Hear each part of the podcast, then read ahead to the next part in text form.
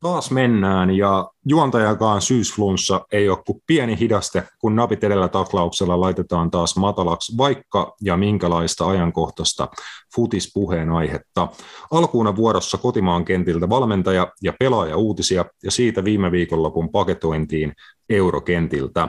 Valioliiga-osuuden perään päästään sitten spekuloimaan tekijöitä Aston Villan ja Steven Gerrardin uunituoreen liiton taustalla. Loppuun totta kai käännetään katseet Bosniaan ja käydään läpi, että mitä temppuja vaatii, että vuoden päästä huuhkajat menee riven johdolla Gatariin ja MM-kisoihin.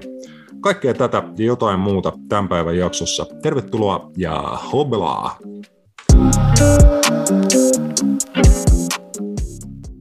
Napit edellä on itsenäinen ja sensuroimaton jalkapallomedia. Asiantunteva, asiaton ja ajankohtainen. Viikoittainen jalkapallopodcast.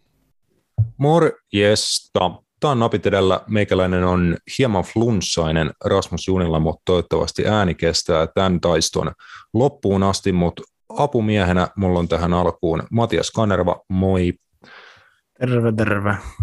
Ja Robert Bamberg vielä tuolla loppupuolella liittyy, liittyy mukaan remmiin, niin pääsee koko, koko kolmikko tänään ääneen, mutta aloitellaan Mat- Matias tuolta kotimaan kentiltä, niin päästään taas tuommoinen iso satsi asiaa läpi, läpi tässä tämän, tämänpäiväisessä.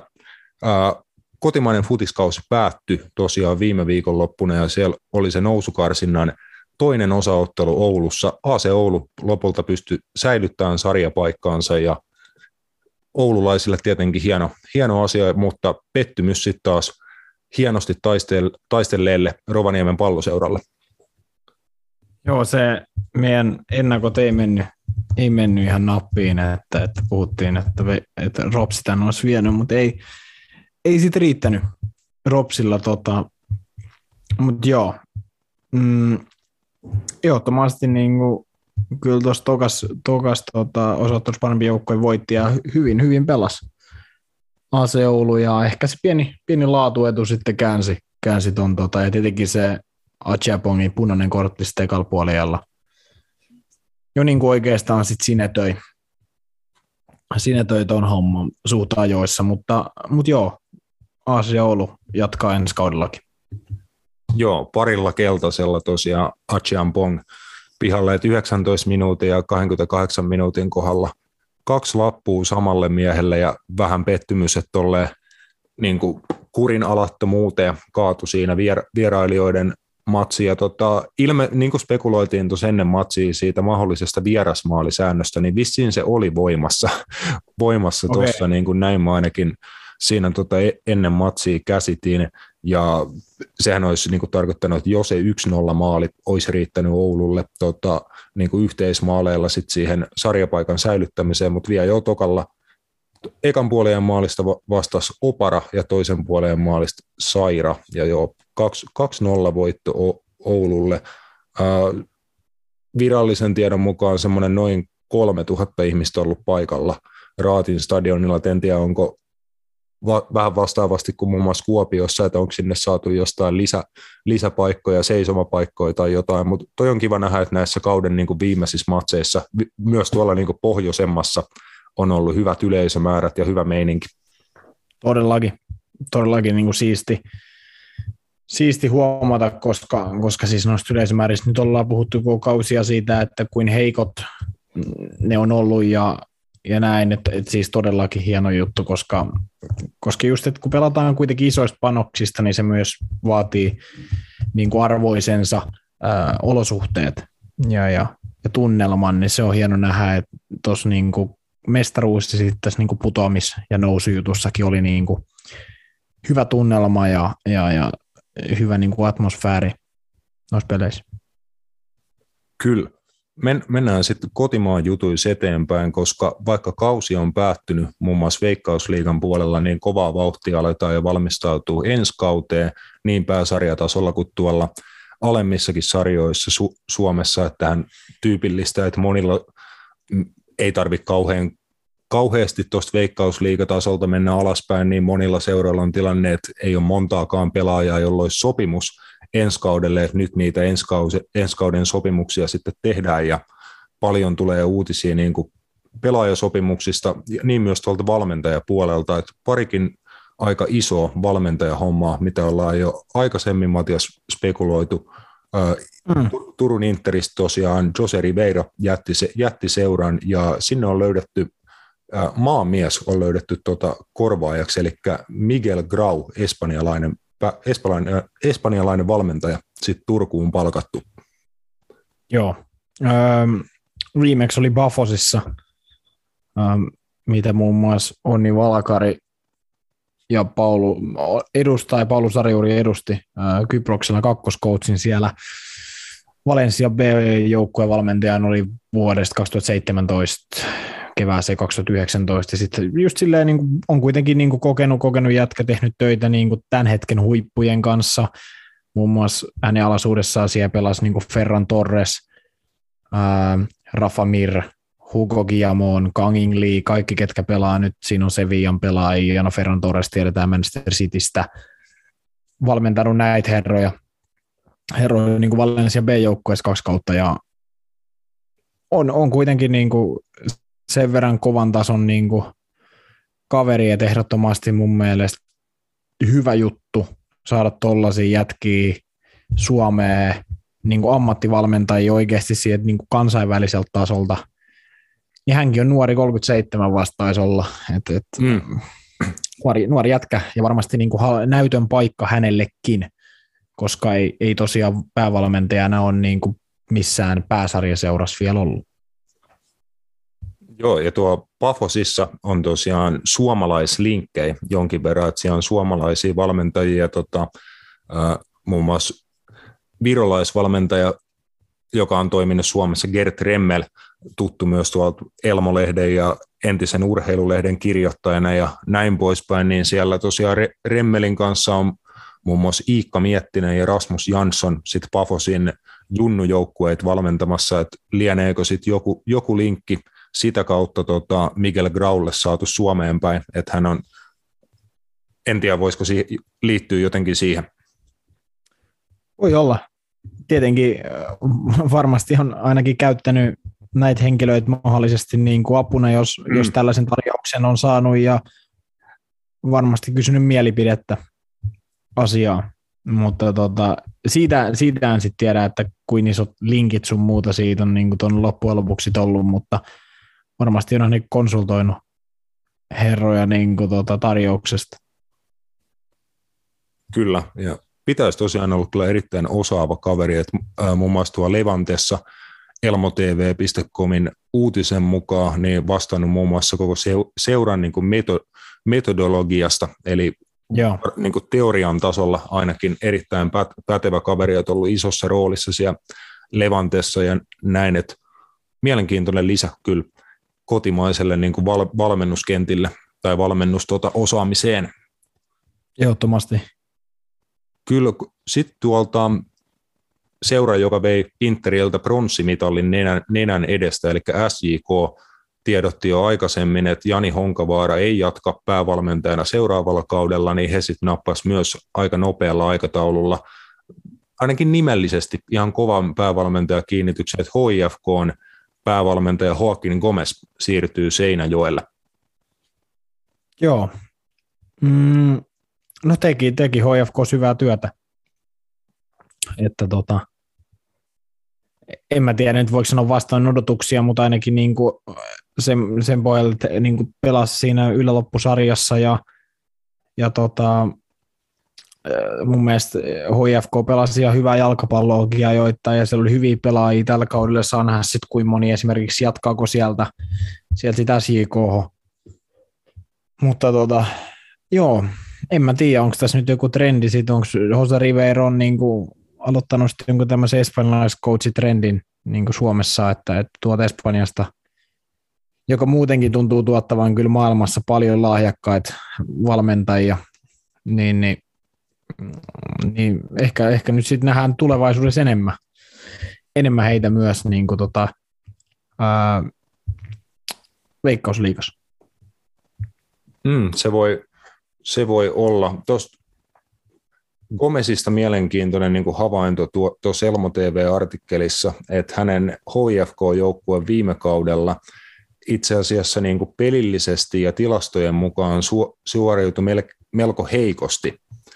Et ma, maali odottamat HIFK on pelissä niin oma, omaan päähän kuin sit vastustajan päähän oli me, melko heikkoja niin kuin koko kauden läpi. Et tässä Joel Perovuo Elmo TV-artikkelissa kuvailee en, enemmänkin niin kuin kova, kovana taisteluna niitä HIFK viime kauden pelejä. Et totta kai siitä pitää jonkin verran nostaa jo, tai joukkueelle ja valmennuksellekin hattua, että pelaajat niin kuin teki ison määrän töitä, että HIFK-joukkue kyllä taisteli pisteiden edestä, mutta täytyy sanoa, että he niin kuin jopa niin kuin ylisuoritti tulosten valossa, että he ei pelannut mitään kovin kaksista jalkapalloa niin kuin tilastojen mukaan, mutta tuloksia tuli sitten niin kuin ehkä sitäkin enemmän. Että se, voi olla, se on kaksijakoinen niin kuin asia, että mitä se voi tarkoittaa sitten ensi kaudella SJKlle. Toki voisi kuvitella, että hänellä on vähän parempia pelaajia käytettävissä. Seinäjoella SIK varmasti panostaa myös pelaajahankintoihin ensi kaudelle ja näin, että se voi niin kuin helpottaa Gomezin työtä sillä saralla, mutta on tuossa ehkä vähän niin kuin uhkaaviakin merkkejä, että, että minkälaista niin kuin jalkapalloa hän pystyy sitten tuottamaan SIKssa, että varmasti tota, paineet kasvaa jonkin verran, että jos tuloksia ei tuu, niin kyllä Gomezillakin voi olla aika aika niin kuin nopeasti paineet kasvaa, koska Seinäjoella tulosta pitäisi pystyä tekemään. Toki, ja varmasti hän sen tietää. En mä tiedä, mä ehkä niin kuin enemmän lähestyisin myös tota silleen, että äh, hän kuitenkin sai, HFK-rosteri ei ole tämän sarjan paras tai parhaimmistoa, se on ihan ok, mutta just, että sä saat kuitenkin tavallaan maksimaalisen siitä irti, mm. niin se on, se on kuitenkin aina, aina mun mielestä hy, hyvä valmentajan merkki ja, ja semmoinen, että, että se kuitenkin niin kuin, valmentajahan aina peluttaa tiettyä pelitapaa niin kuin yleensä lähtökohtaisesti pohjautuen siihen, minkälainen materiaali hänellä on ja, ja siihen nähden hän suoriutui hyvin, että se on mun mielestä aina sitten, ehkä mun mielestä ensi kausi, jos hän saa niitä pelaahankintoja, ja hän saa nyt käsiinsä sit lähtökohtaisesti paremman joukkueen, niin miten hän sen kanssa sit suoriutuu, niin se on mun mielestä ehkä se, mitä kannattaa, kannattaa niin katsoa suurennuslasilla, koska, koska tota, se sitten oikeastaan mun mielestä määrittää vähän, että, että mikä tämä on miehiä. Mutta siis, niin, en mä tiedä, sä oot katsonut enemmän SIK-pelejä, niin pelasko, pelasko SIK sitten esimerkiksi niin paljon parempaa jalkapalloa, mitä, mitä vaikka HFK lähtökohtaisesti viime kaudella? No siis sen ihan harva, harvan, mitä SJK on pelejä näet yhden paikan päällä ja olisinko telkkarista sitten nähnyt toisen plus jotain highlightteja, tilastoja, niin niin, niin siis SJK ehkä pyrki ajoittain pelaan niin kuin hyvää jalkapalloa, mutta ehkä heidänkin kohdalla se meni enemmän siihen, että pelattiin sitä jalkapalloa, millä tuli tuloksia, tuloksia enemmän, että Ilves SJK-peli esimerkiksi, minkä Ratinas paikan päällä tällä kaudella näin, niin oli yksi tylsimpiä jalkapallootteluita, mitä on pitkä, pitkään aikaan itse nä- nähnyt, mutta se niin kuin, kyllä Honkavaaran niin kuin jalkapallo mun käsityksen mukaan niin kuin oli hyvää ka- kauden läpi, ja tota, he ei ehkä taas sit aina niin kuin saanut niitä tuloksia, mitä heidän jalkapalloissa ansainnut. Et ehkä vähän niin kuin toi, toinen, toinen puoli kolikosta, mikä sitten HIFK ja Gomezin kanssa, että siellä ei ehkä peli aina hivelly silmään, mutta tuloksia tuli. SIKlla sitten niin. taas vastaavasti ei saanut aina ehkä sitä pelillistä dominointia tai hyvää jalkapalloa käännettyä tuloksiksi ihan niin hyvin, kun sitten taas loppukautta kohti toki paremmin, että se heidät siihen pronssimitaliin sitten lopulta siivitti.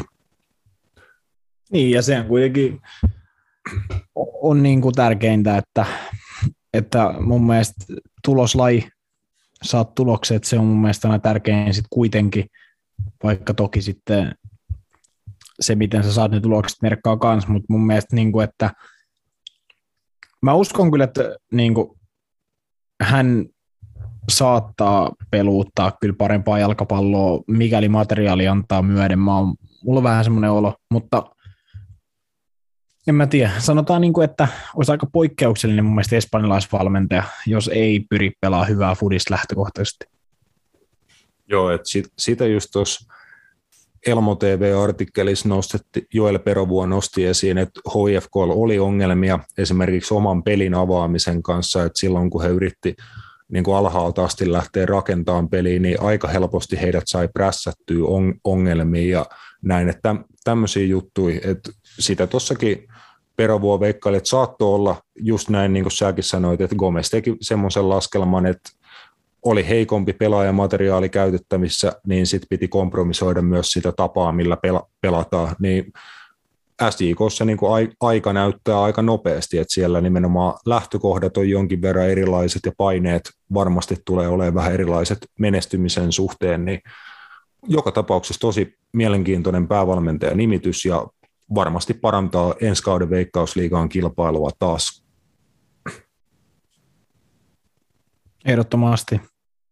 Joo, sitä varmasti tekee myöskin noi pelaajasiirrot, mitkä myös tässä alkoi.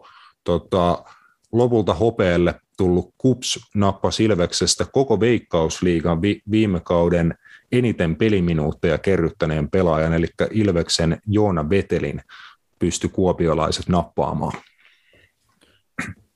Joo, mm, ehdottomasti hyvä hankinta. Jonna Veteli on ollut niin kuin taattu veikkausliiga pelaajan monta kautta. Oikeastaan siitä, siitä just kun debytoi PS Kemissä, en muista edes vuotta. Mutta tota, joo, hyvä hankinta.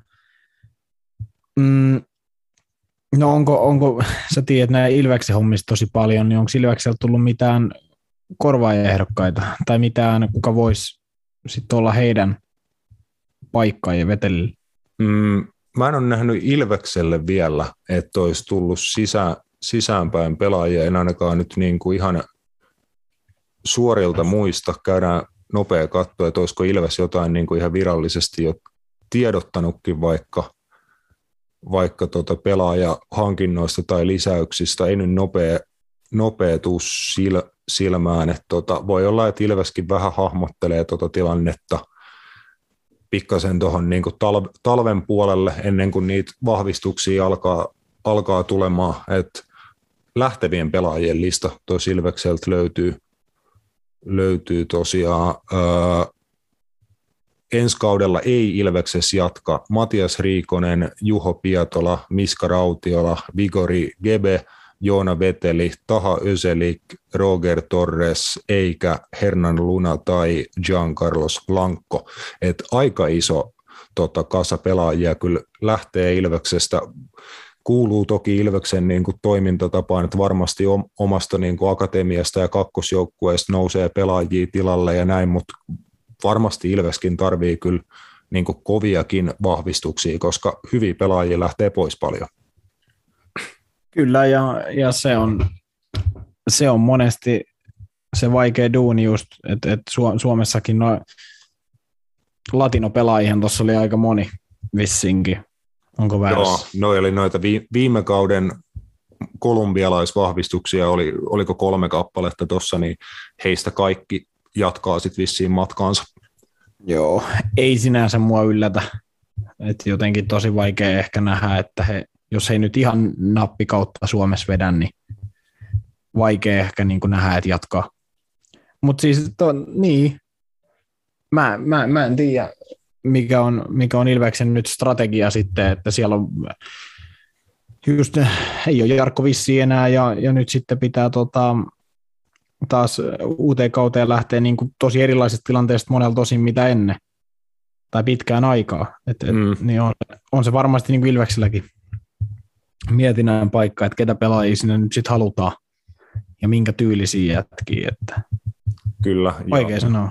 Mm, iso kysymys kanssa, että jatkaako Toni Kallio päävalmentajana mm. vai, vai tuleeko sitten uusi päävalmentaja, jatkaako Kallio sitten siinä tiimissä, että oli pitkään tota Vissin kakkosvalmentajana mukana siinä edustusjoukkueen tiimissä ja näin, mutta saako hän niin kuin jatkaa päävetovastuussa vai tuleeko joku kokeneempi, isompi nimi mahdollisesti. En tiedä, jänniä aikoi kyllä Tam- Tampereenkin ykkösseuran kannalta. Turussa Matias tapahtuu myöskin paljon, paljon juttuja, että Veikkausliigassa neljänneksi sijoittuneen Interin alakerta on menossa rajulla kädellä uuteen kuosiin ensi kaudeksi. Tämä oli suora lainaus suomifutis.comin artikkelista, että tota, ensin lopetti Henrik Moisander, sitten sit tota, maanantaina tuli pari siirtouutista. Arttu Hoskonen, ura jatkuu HJK ja Jesper Engströmin ura VPS. Sitten myöskin Martti Haukioja on tota, lähtenyt.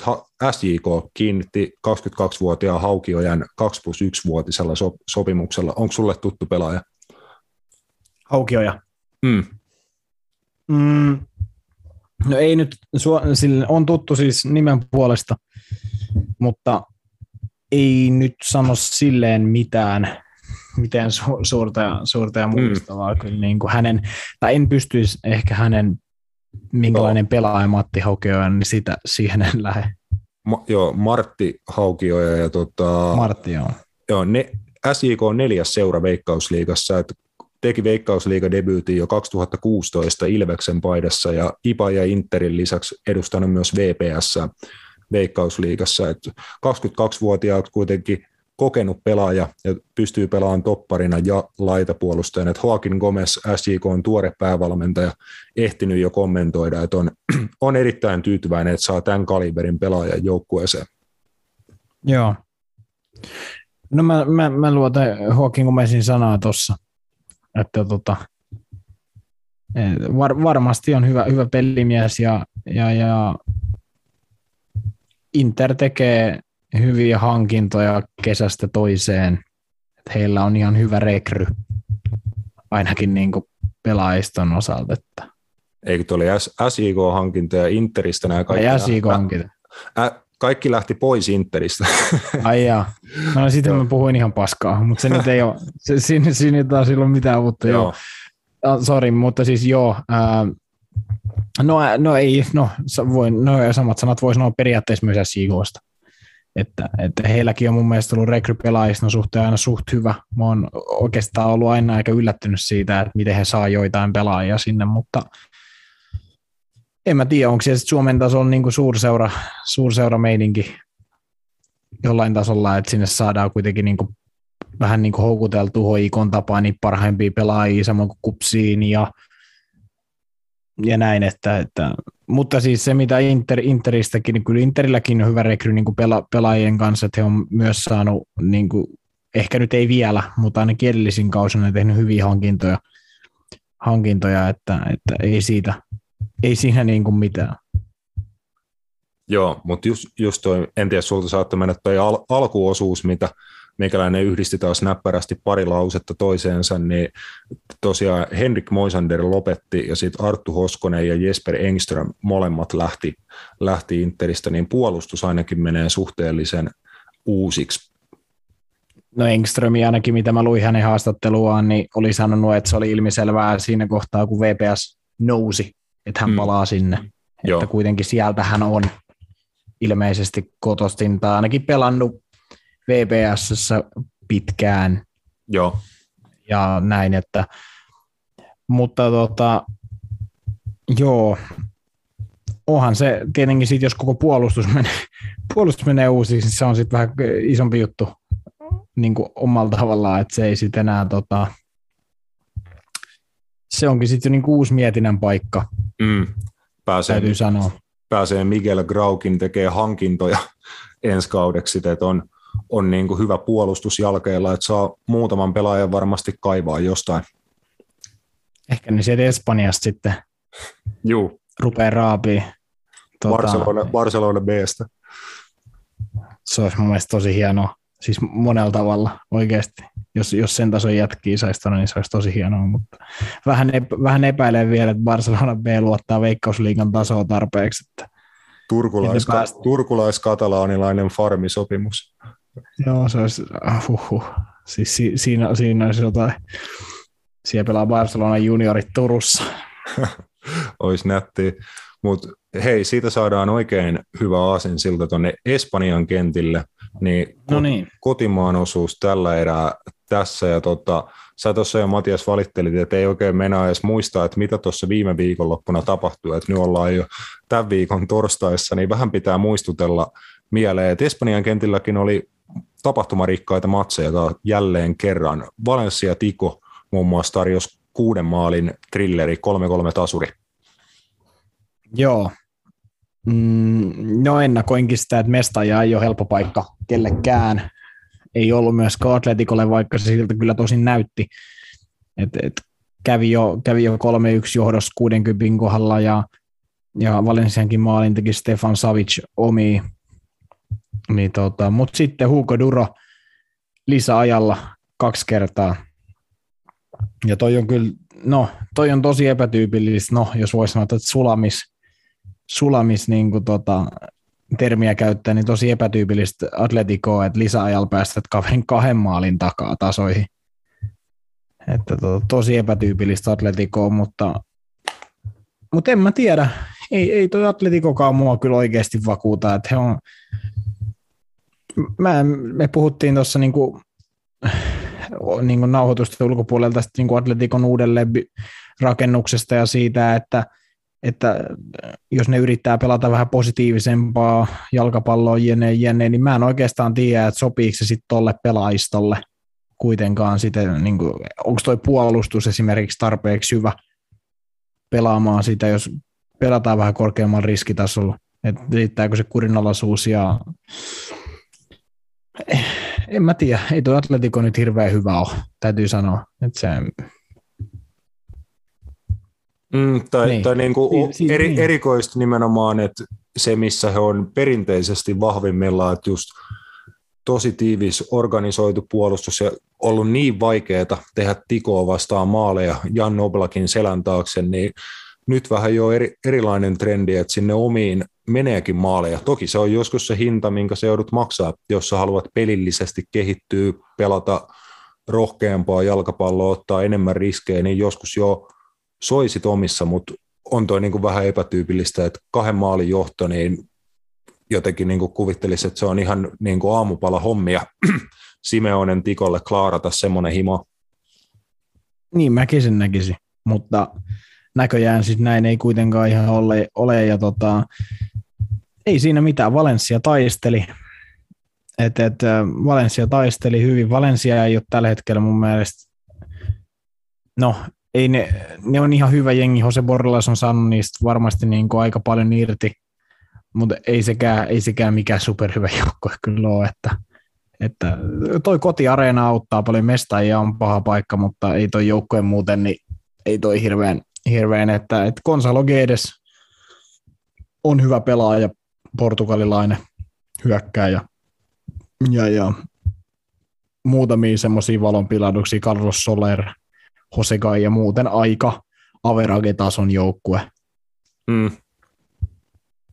Et, en mä tiedä, hyvä, hyvä piste Valensialta, mutta kyllä toi, niinku, toi La Liga on tollasta, tästä mä just puhuin, että, että joku näistä kärkingistä voittaa yhden pelin, niin sitten ne saattaa hävitä ja pelaa tasan kaksi seuraavaa, ja ne taas voittaa. Ja, niin, ei tässä jotenkin niinku semmoista, semmoista tasaisuutta, semmoista tyypillistä tasaisuutta näiltä huippujengeiltä ei tuu tällä hetkellä. Se tekee niinku La Ligasta tosi mielenkiintoisen. Mm. Et se, se on, se on niinku hyvä se on mun mielestä hyvä juttu, että se tekee Laligasta pirun mielenkiintoisen, mutta se just, että se ei ole siitä, siitä syystä, että noin muut olisi niin paljon parempia, vaan sen takia, että lähtökohtaisesti nämä parhaat joukkueet on aika kehnoja.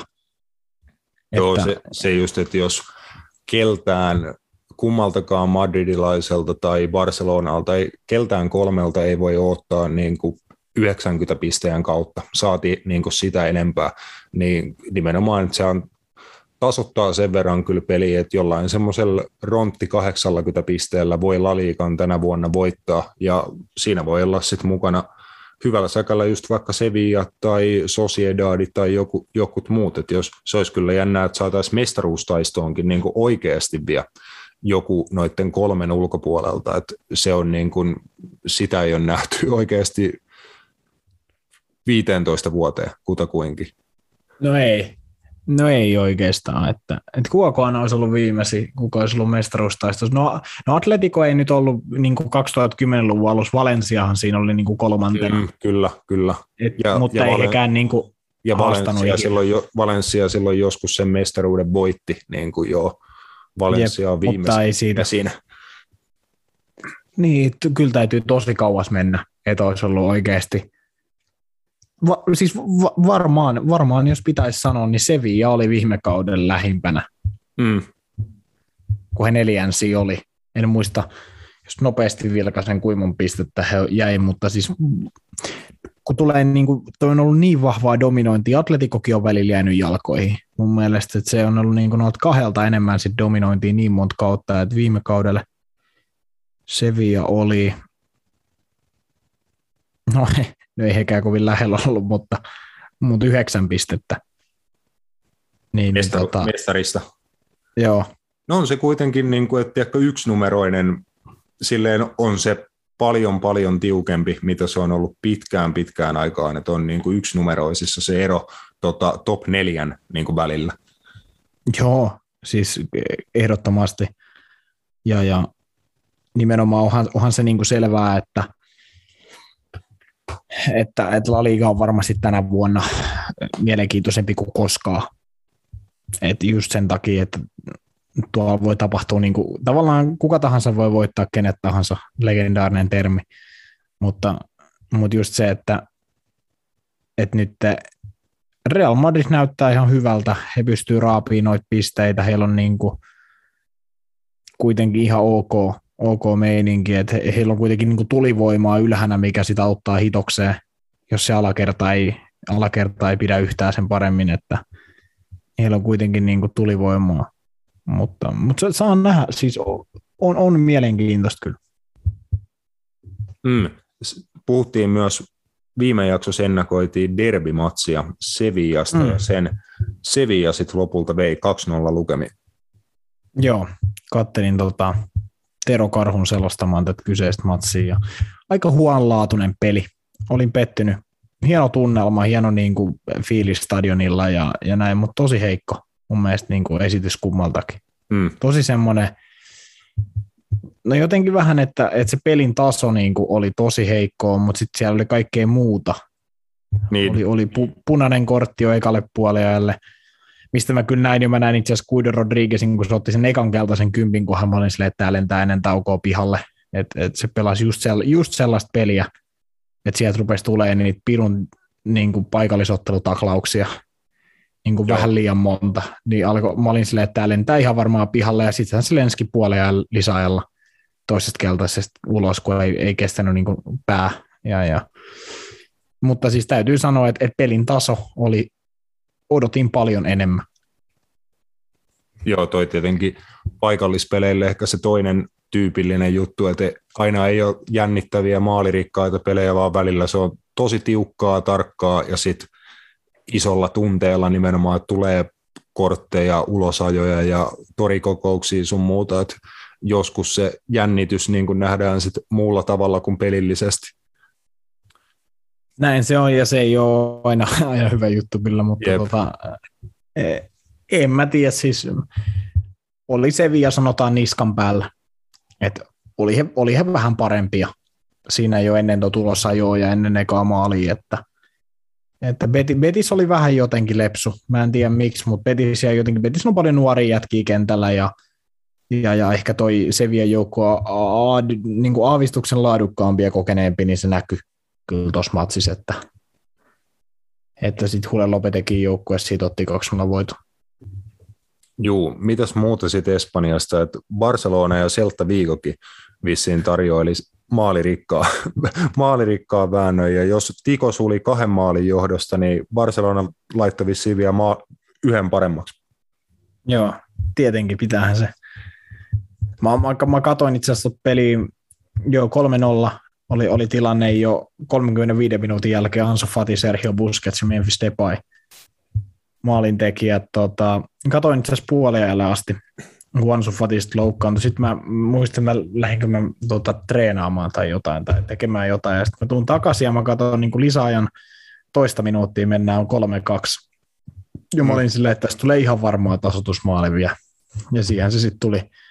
Iago Aspas 90 plus 5, lisäaika oli annettu 9 plus 4, vai mitä se oli, ja tuli vielä, ja mä olin vaan, että mä oon nähnyt tämän nyt ihan liian monta kertaa, ja oh, se oli kyllä, niin kuin, toi oli kyllä paha. Toi oli taas niin kuin, et, et, no, Xavi tuli sen jälkeen päävalmentajaksi, se oli vissi sanonut ekassa puheessa, että jos sä oot kolme nolla, sä et voi hävitä ikinä. Ja se on se lähtökohta, missä niin kuin hänenkin alaisuudessa ollaan, että se ei vaan, tai itse asiassa ja Barcelonassa varsinkaan sä et voi hävitä ikinä, jos se on 3-0, se on ihan varma. Tai muutenkaan sä et saisi hävitä mm. ikinä, mutta joo, äh, siinä tarjoiltiin taas sitten tyypillistä, tai niin kuin Barcelonalle tällä kaudella tosi tyypillistä puppelointia. Ja, ja, mutta en mä tiedä, just niin kuin sullekin sanoin, ketä siellä pelasi lopussa muun muassa hyökkäyksessä, minkä ikä siinä jätkät on, hei her, herranen aika, jos tuolla on kolme, tota, kolme jätkää kentällä, ketkä on syntynyt 99 vuoden jälkeen lopussa, niin eihän se nyt tota, on niin kuin, en mä tiedä, voinko mä ottaa, niin kuin mä sanoin, että sä A-junnuilla pärjää laliikassa. Että... Joo, ei, ei ehkä ihan. Että, siis totta kai hyvä, hyvä homma, että annetaan omille junnuille vastuuta. Varmasti tosi lahjakkaita nuoria pelaajia ja näin, mutta on toi kovaan kovaan paikkaan kaverit joutuu ja nimenomaan toi tällä hetkellä mikä paine sekasortoisia seurassa on, niin ei toi palvele niitä nuoria pelaajiakaan niin kuin parhaalla, parhaalla tavalla, että ei se miss, ainakaan se ei missään nimessä vastuuta voi vierittää niin kuin heille, että tuo tarvii jossain nimenomaan siellä seurajohdossa tarvii saada ne langat käsiin, niin ehkä se voi siellä kentälläkin pikkuhiljaa alkaa näyttää siltä, että ehkä just tämä uusi päävalmentaja nimitys, Xavin tuleminen niin kuin tuo vähän jotain järjestystä ja johdonmukaisuutta tuohon Barcelonaan pikkuhiljaa, ja sitä sinne nyt on aika pahasti kaivattukin. No ehdottomasti. Ja, ja onhan se niin kuin selvää mun mielestä, että, että jotain on, niin kuin, on tuo tapahduttava. Ja niin kuin, no, Xavin nimitys varmasti herättää paljon kritiikkiä myös sen takia, että, että hänen kokemus päävalmentajana on, on Al-Sadista, mikä nyt mm. ei, ei välttämättä mairittele niin kuin suurta jalkapalloyleisöä, mutta mä näen, että, että hän on tähän paikkaan oikea mies kuitenkin, kuitenkin niin seuran oma poika tulee saamaan ihan varmasti kaiken tuen, mitä Ron Koeman ei muun muassa ikinä saanut. Mm. Ja, ja häntä tullaan kuuntelemaan ja hänen ideat tullaan varmaan ottaa selleen vastaan, että hän saa kyllä kaiken, mitä hän myös niin kuin pyytää. niin, niin. Ja kyllä mä uskon, että hän niin kuin tuolla, tuolla tulee pärjää. Se on sitten niin eri juttu, että, mitkä ne tulokset tulee olemaan esimerkiksi seuraavan vaikka jouluun tai uuteen vuoteen mennessä asti.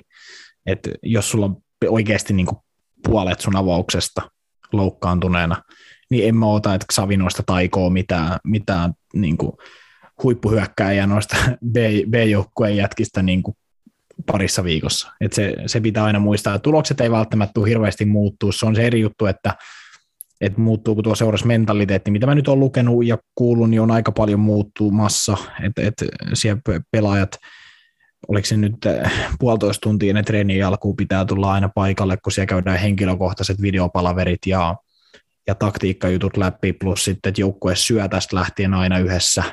Et, et siellä niin lähdetään ihan perusjutuista se, että saadaan se niin yhtenäisyys tuohon hommaan. Hommaa ja, ja tota,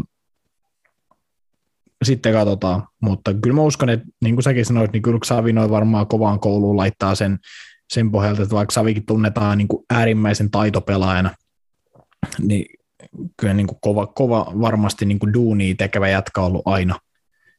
Joo, ja, niin ja, ja, se, ja sen niin ulkopuolella. Mm, ja se ide, idea, filosofia jalkapallosta on niin, kuin niin kokonaisvaltainen ja semmoinen pakkomielteinen nimenomaan, että on niin vahva idea siitä, että halutaan pelata pallon kanssa mahdollisimman paljon, halutaan olla pallonkaan vastustajan kenttäpuoliskolla, jos menetetään, prässätään nopeasti takaisin, luodaan ylivoimia eri puolelle kenttää, ja niin kuin nimenomaan se idea jalkapallosta on niin vaativa ja kokonaisvaltainen, että jos sä sillä meet niin kuin 110 pinnasesti eteenpäin, niin varmasti tulee matkalla, niin kuin tulee ylä, ylä- ja alamäki, tulee haasteita tuloksellisesti, jotkut pelaajat ei välttämättä osta satapinnaisesti sitä sun hommaa, milloin pitää etsiä sellaisia pelaajia, jotka ostaa ja näin, mutta idea Savin niin kuin toiminnassa ja siinä, mitä hän tonne tuo, niin se on ihan oikea se idea, se tarvii vaan niin kuin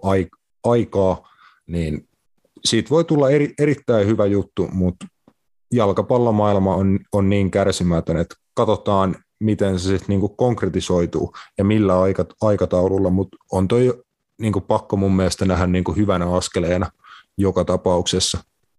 No on siis aina voidaan puhua siitä, että, että onko kokemusta ja onko kokemusta. En mä niin kuin aina, nykyfudiksessa on nähty niin monta kertaa, että, että, että se kokemus ei välttämättä ole niin kuin aina se niin kuin valmentavaa määr, valmentajaa määrittävä tekijä. Toki niin kuin, se vaikuttaa aina, mutta niin kuin Pep Guardiolakin sanoi aina, että Xavi oli semmoinen, niin kuin hän oli jo pelaajana valmentaja, että hän oli niin älykäs pelaaja, ja just on niin kuin klippejä, missä Guardiola ja Xavi pelaa samaan aikaan kentällä, ja Xavi niin kuin opastaa Guardiolaa, miten hänen pitää liikkua keskikentällä, mikä on mun mielestä niin kuin tosi hulvatonta monella Jep. tavalla. Niin, niin, joku kaksikymppinen Xavi on silleen Guardiolalle, että hei sun pitäisi olla tuolla eikä täällä.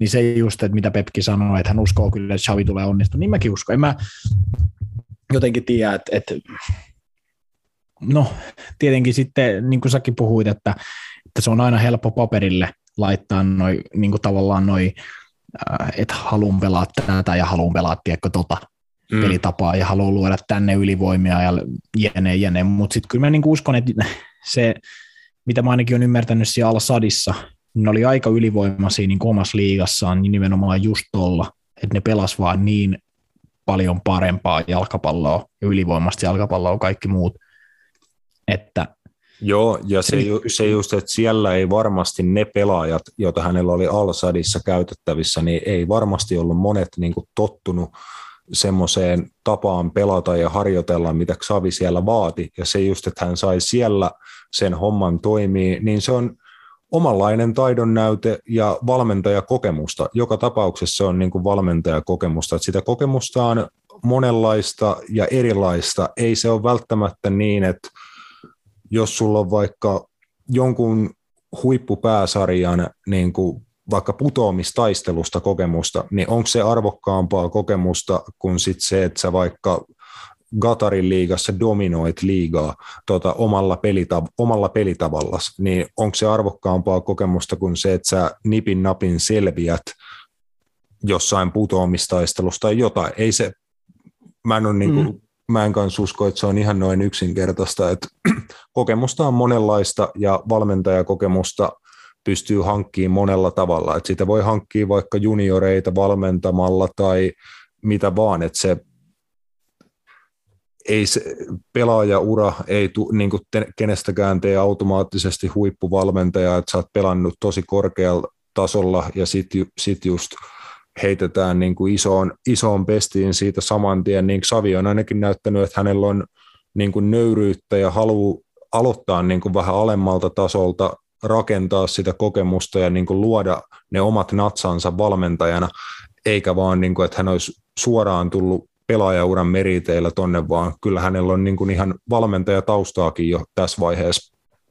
On ja siis se, mun mielestä niin kuin Savin, Savin kohdalla on se, niin kuin se tilanne, että, että se, miten, miten se sanoisi, no se on varmasti niin kuin poikkeuksellinen just niin kuin, niin kuin sanoit, että se on mun, mun mielestä se on niin kuin nuorelle valmentajalle tärkeämpää, että sä pääset niin kuin käyttää ja tekee sitä sun omaa filosofiaa ja sitä, miten sä näet, miten sä haluat sun joukkueen pelaavan, vaikka sitten vähän alemmassa sarjassa kuin sit se, että sä raavit nimenomaan, niin kuin sanoit, tuloksia vaikka kovassa sarjassa, mm. niin kuin, vaan, vaan silleen, että sä et edes haluaisi pelaa tälleen.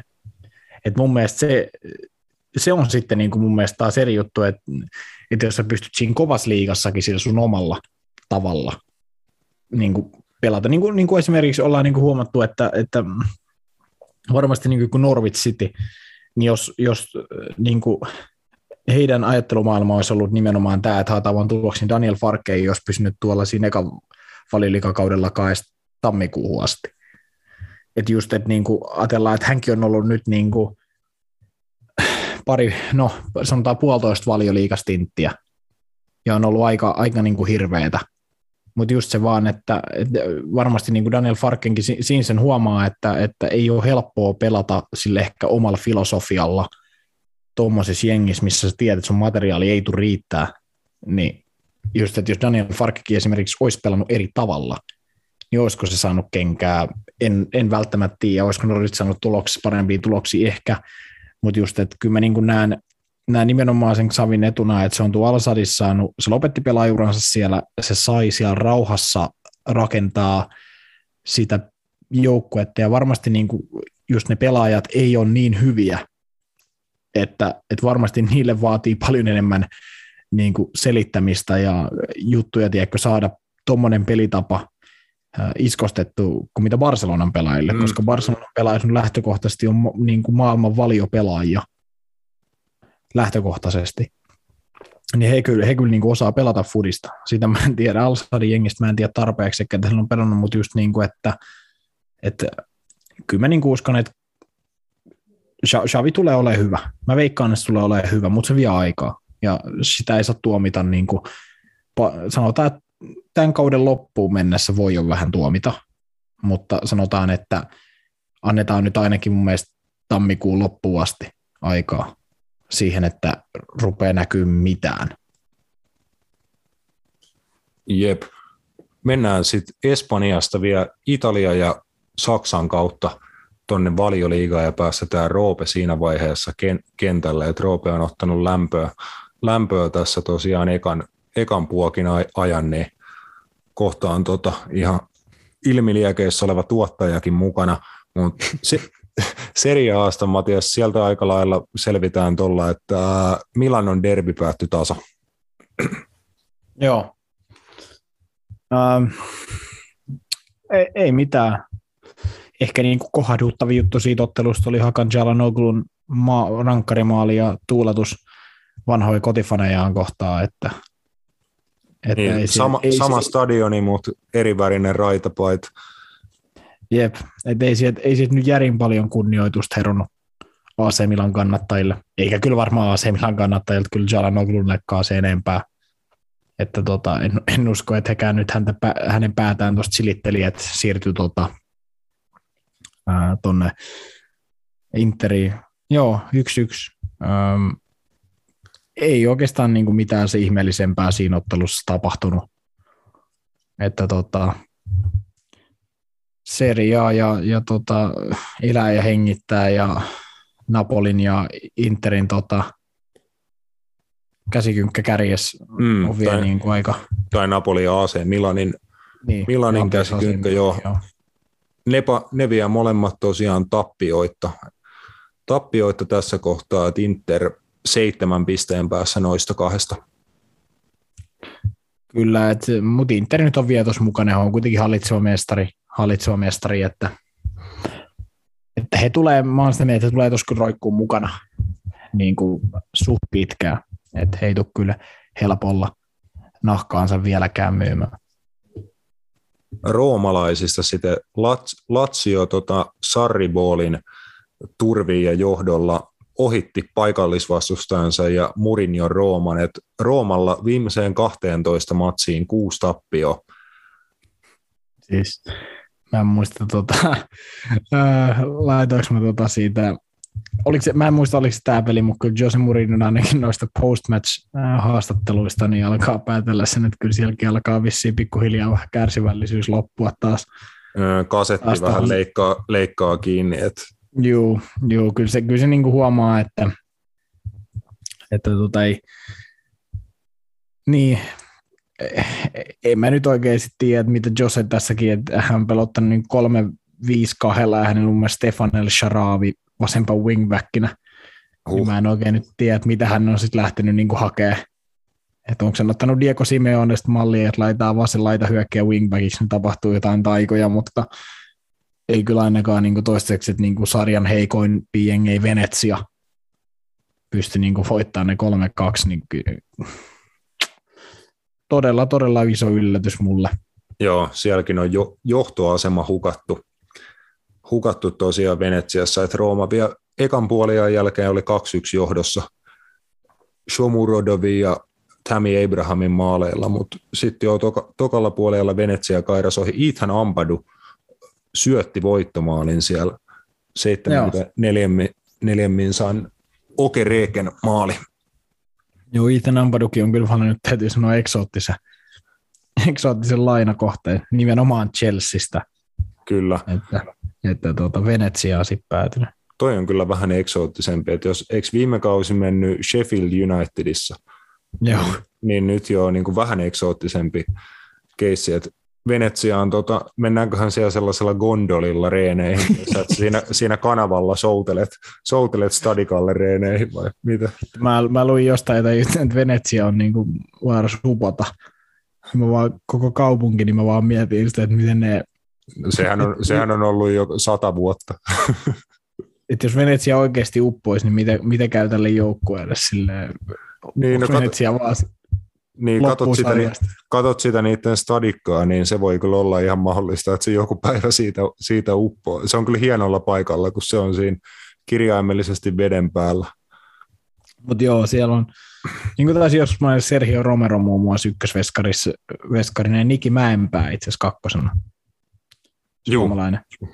Mutta tota, joo, onhan toi siis, toi, toi, toi on hauska, hauska tota, jengi toi Venetsia, siellä on just tällaisia pelaajia, ketä ne on hommannut jostain. Mattia Caldara on Milanista ja sitten Gianluca Busio tuli Jenkeistä MLSstä tämmöinen nuori lupaava pelaaja. Ja sitten siellä on niin mun ja Roope haippaama Thomas Henri Joo. Hyö, hyökkää, joka hämmensi meitä todella paljon. Ja joku Sigurdssonkin on sinne oh, joku mennyt. Ka- ei, olla, ei ole Gylfi. Ei, se on joku serkku. Arnor Sigurdsson, joo, se on näköjään päässyt. Mutta joo, ihan eksoottinen jengi kyllä toi Venetsi. Toivotaan, että Lauri Alamyllymäki vielä tällä kaudella toipuu pelikuntoon ja saisi jotain peliminuutteja seriaassa, että vieläkin tosiaan polvivamma vaivaa, että ihan Alamyllymäki vissiin loukkaantui, hän joku oli ollut viikon pari tyyli ehtinyt olla Venetsiassa reeneissä mukana, niin vakava polvivamma ja pitkä huili, mutta toivotaan, että pääsee tällä kaudella vielä seriaa kentillä. Kyllä. Buli vielä ennen pidetään breikkiä sitten Robertin, Robertin keräviä valioliigaan sitten, mutta Bulissa joo, se Freiburgin tappioton putki päättyi kun päättyikin yllättäen siellä Allianz Arenalla, että lukemat ei ollut superselkeät, että 2-1 kotivoitto Bayernille, toki se oli kavennus taisi tulla ihan lopussa vähän niin kuin lohtumaaliksi, ja mitä nyt tilasto Overlookin matsista teki, niin Bayern oli rummuttanut joku lähestulkoon 30 laukausta yli 10 Joo. kohti maaliin, että ei vissiin ollut ihan niin tiukka peli, mitä ehkä tulostaulu näytti. No aika normipäivä toimistossa, jos voi mm. sanoa niin Bayernin osalta, että ehkä nyt ei osuttu niin hyvällä tehokkuudella, mutta nimenomaan 11 vetoa maalia kohti 63 pinnaa pallohallinta, eihän siinä niin kuin lähtökohtaisesti Freiburgilla ollut hirveästi sanottavaa tuossa matsissa, että Juu. Varmasti on ihan hyvän niin kuin sinänsä, ihan jees varmasti niin kuin minkä, semmoisen haasteen, minkä Freiburg voi antaa, mutta että oliko heillä oikeasti mahiksia voittoon tässä matsissa, niin Jep. vähän epäilen. No, veikkaan, että kuitenkin Freiburg on tässä vaiheessa syksyä onnistunut tienaamaan niin aika ison osan niistä pisteistä, mitä heille on budjetoitu tällä kaudella, että jos tosiaan niin kuin tässä vaiheessa vasta katkesi tappioton putki liigassa, niin joka tapauksessa kuitenkin erittäin kova syksy Freiburgilta. Muualla, muualla no. sitten Bundesliigassa äh, Leipzig onnistukaataan Dortmundiin ja siellä Enkunku jatkaa niin kuin aika kovaa formiaan, että maali ja maalisyöttö siinä ja Dortmund kaatu ja edelleen on vähän vaikeaa ilman elukkaa matseja voittaa, niin Leipzig voitti ja nousi aika lähelle jo Dortmundi tuolla niin kuin sarjan kärkipäässä. Joo, Christopher Kunkul on ollut kyllä häikäisevä tota, starttikauteen, onko 11 plus 5 kaikissa kilpailuissa 17 peliä. Et se on ollut kyllä niin kuin, Leipzig heräilee tota, siellä pikkuhiljaa ja, ja Dortmundit on aika surullinen tapaus, siis mun mielestä vaan niin kuin, omalla tavallaan tosi surullista, että et, et, niin kuin toi Erling Hollandin poissaolo näkyy niin kuin radikaalista joukkueessa. Että et kyllä niin kuin, et en mä tiedä, saahan siihen niin kuin, aina puhutaan hyvää, että nuoret pelaajatkin saa mahdollisuuksia, mutta kyllä toi on, niin kuin toi on sitten kun otetaan vielä huomioon, ketä sieltä muuten puuttuu, siitä puuttuu Giovanni Reinat ja Rafael Guerreiro ja Emre Chanit ja Mahud mm. Dahoudit ja käytännössä niin kuin kaikki tuommoiset pelaajat, jotka vähänkin pelais jos niin kuin joku sieltä avaristuu, eihän siellä ole niin kuin ketään heittää penkiltä oikein sisään. Että,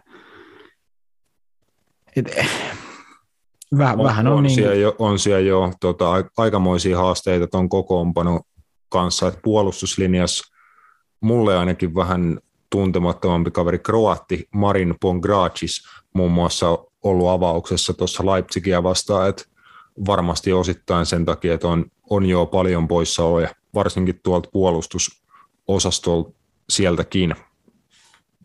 Joo, kyllä ja, ja, ja onhan se siis, onhan se niin kuin, eihän Dortmund hirveän paljon tällaisia takaiskuja kestä, eihän tuo heidän joukkue on rakennettu mun mielestä silleen, että se kestää, kestää mitenkään super paljon niin kuin, takaiskuja, kun puhutaan niin kuin, pelaajamateriaalin osalta, että kyllä, kyllä niin kuin heidän on äkkiä saatava toi sairastupa niin kuin tyhjäksi. Vaikka Erling Haaland ei edes olisi siinä joukossa, mutta niin kuin kuitenkin, niin jos he haluaa niin oikeasti mestariliikapaikoista kamppailla senkin takia, että jos se nyt tässä ottaa sinne vuodenvaihteeseen asti, mihin Erling Haaland tulee, niin ottaa pataa, niin se on käytännössä mennyt jo sitten siinä kohtaa se homma. Juu, että vielä, vielä on ihan ok, että ero Bayerniin ei ole kuin neljä pistettä tässä vaiheessa, että se ei ole kuitenkaan mikään dramaattinen ero, että nyt on ihan hyvä sauma maaottelutauko, jos saisi sen aikana muutaman pelaajan takaisin vahvuuteen, niin sitten tuo loppusyksy, loppusyksy vähän vahvemmalla kokoonpanolla eteenpäin, että talvitaukohan sitten taitaa pieni tulla siellä Saksassa. Joo, tulee ainakin. Mä, siis, mä en ennen siellä ollut melkein koko tammikuu vissiin. Mm mutta en tiedä mikä nyt on sitten homman nimi. Jeps, otetaan tähän väliin pieni tauko, kohta, kohta valioliigaa ja tuottaja Bamberg peliin mukaan.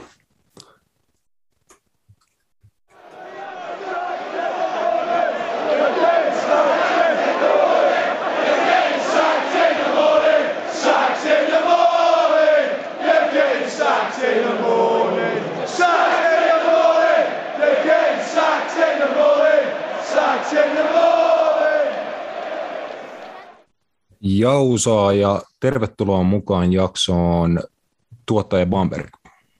Tervehdys, tervehdys. Mikä puuki? Hyvä, hy, hyvä saada vahvistuksia tässä vaiheessa peliin mukaan. Mä ainakin veteleen aika, aika viimeisiä tämän flunssani kanssa, niin saatte jeesata mut tuonne loppuun, loppuun asti. Tota, Saattaa haudan lepoa. Mm, saattaa tarvita niin paareilla kantaa kentältä lopulta, kun kaiken antanut. Eli mun täytyy olla tänään siinä Ole Gunnarin Super Sub-formissa. Joo, mä, mä oon niinku James Miller, tota, mikähän matsi se oli, kun sillä meni hamstringi. Joku, joku kova matsi tuossa Kloppo sanoi just, että se ilmoitti, niinku, että hei, että et kohta menee hamstring, mutta sitten sen oli pakko ottaa vielä yksi purtti, ja, ja sitten se oikeasti meni. Hyvää itsetietoisuutta. Jep, mutta oli, oli silti pakko tehdä se yksi juoksu.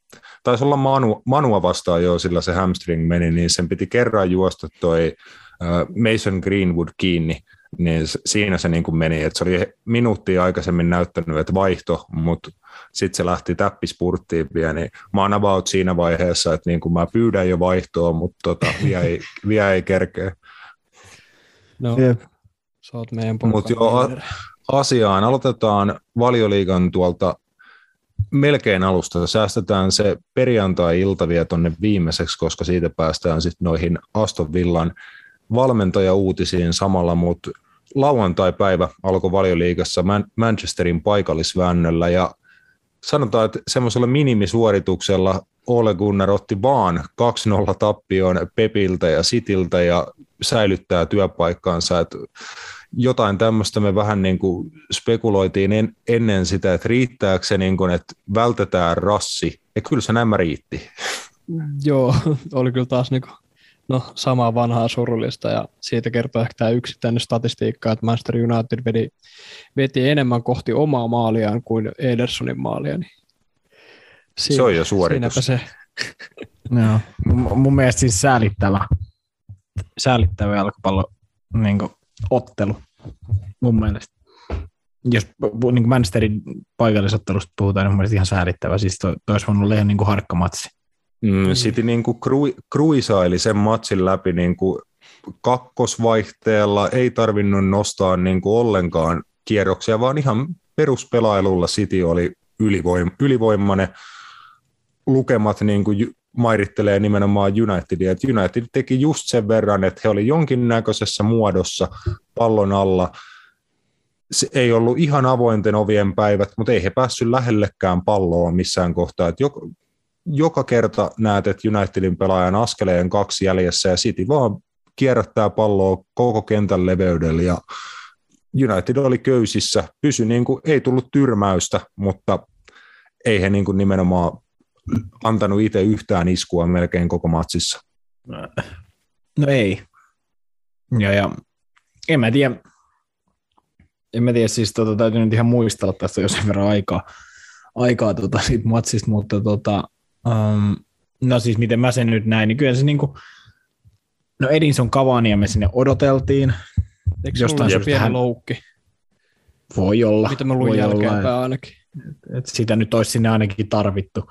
Että kyllä se, kyllä se tota, vaikka nyt ei voi Mason Greenwood ja Cristiano Ronaldo muun muassa tästä niinku syyttää, mutta kyllä se nyt oli ihan hirveätä se niidenkin tekeminen siellä ylhänä, että eihän siinä niinku, eihän sit, ne harvat tilanteet, kun United yritti jotain siellä, niin eihän sitten tullut mitään. Ronaldo sai sen yhden laukauksen volle, hienosta volleista kyllä, mutta ja muutenkin siis se, no he, United yritti vähän prässätä, he yritti niin kuin ajoittain prässätä Cityä just niin kuin, että he nosti wingbackit ylös. Ja mä en ole ihan siitä hirveästi mitään tullut. Mutta tota, kyllä, kyllä mä niin sanon vaan, että, että tota, kyllä tota täytyy niin kuin, ihme, silleen, niin kuin, että mä en enää niin kuin välillä ymmärrä, että miten valmentajan niin kuin työpaikka säilyy nykyään jalkapallossa, kun jollain se Watford antaa potkuja neljän pelin jälkeen, jos tuloksena joku kuusi vai seitsemän pistettä, yksi tappio. Sitten Manchester Unitedin päävalmentaja saa jatkaa, vaikka ne ottaa periaatteessa viikosta toiseen pataa kaikilta, vähänkin niitä niin tasokkaalta jengiltä. Niin onhan se siis, onhan toi nyt toi Unitedin homma ihan karsea, että eihän siitä nyt pääse mihinkään, ei sitä tarvi enempää silleen lietsoa, mutta mun mielestä onhan toi niin kuin noloa, noloa tämän Manchester Unitedinkin homma, et, et, et, ja nythän Ole sitten viikoksi pakenikin sinne Norjaan ja antoi viikon lomaa kaikille, kun on mennyt niin hyvin. Se lähti, kal- kalasta. Ei, ei, kannatta, ei kannattaisi tätä maaottelutaukoa niin käyttää harjoittelemiseen ja siihen, että löydettäisiin vaikka joku pelitapa, löydettäisiin luotettavia pelaajia esimerkiksi niistä, niistä äijistä, jotka ei maaottelutauolle ole lähtenyt. Veikkaisin, että Unitedillakin muutama ihan kohtalainen pelaaja siellä harjoituskeskuksessa olisi niin kuin ollut, mutta ei, pidetään, pidetään lomaa, että tota, nyt on niin kuin hyvä, hyvin ansaittu syysloma. Jep, nimenomaan. Ei tiedä, että onhan se, no onhan United jotain ratkaisuja tehnyt, mitä mä ymmärsin, monikin uutislähde, niin uutisoi tuosta Jadon Sanchon tilanteesta, hänestä tulee tekemässä tuota wingbackia, mikä on kans todella hu- huikeeta niin settiä, että se on, se on kuulemma ainoa tapa, millä se voidaan saada avaukseen.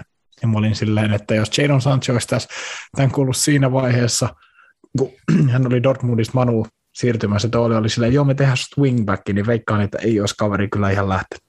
Joo, siis tehkää niinku alle 23-vuotias niinku ehkä kaikista potentiaalisin kaveri hyökkäyspään, tehkää siitä wingback silleen. Hieno temppu. Joo, Joo, yksi- Rashford yksi toiselle puolelle. Juu, Joo. yksi niin kuin, nime, nimenomaan, niin kuin Roope nostit, yksi kovimpia suorittajia tonni ikäisistä ja ylipäätään yksi kovimpia hyökkäyskolmanneksen suorittajia Euroopasta viime, viime kausilta, niin joo, tehdään kaverista wingback sit.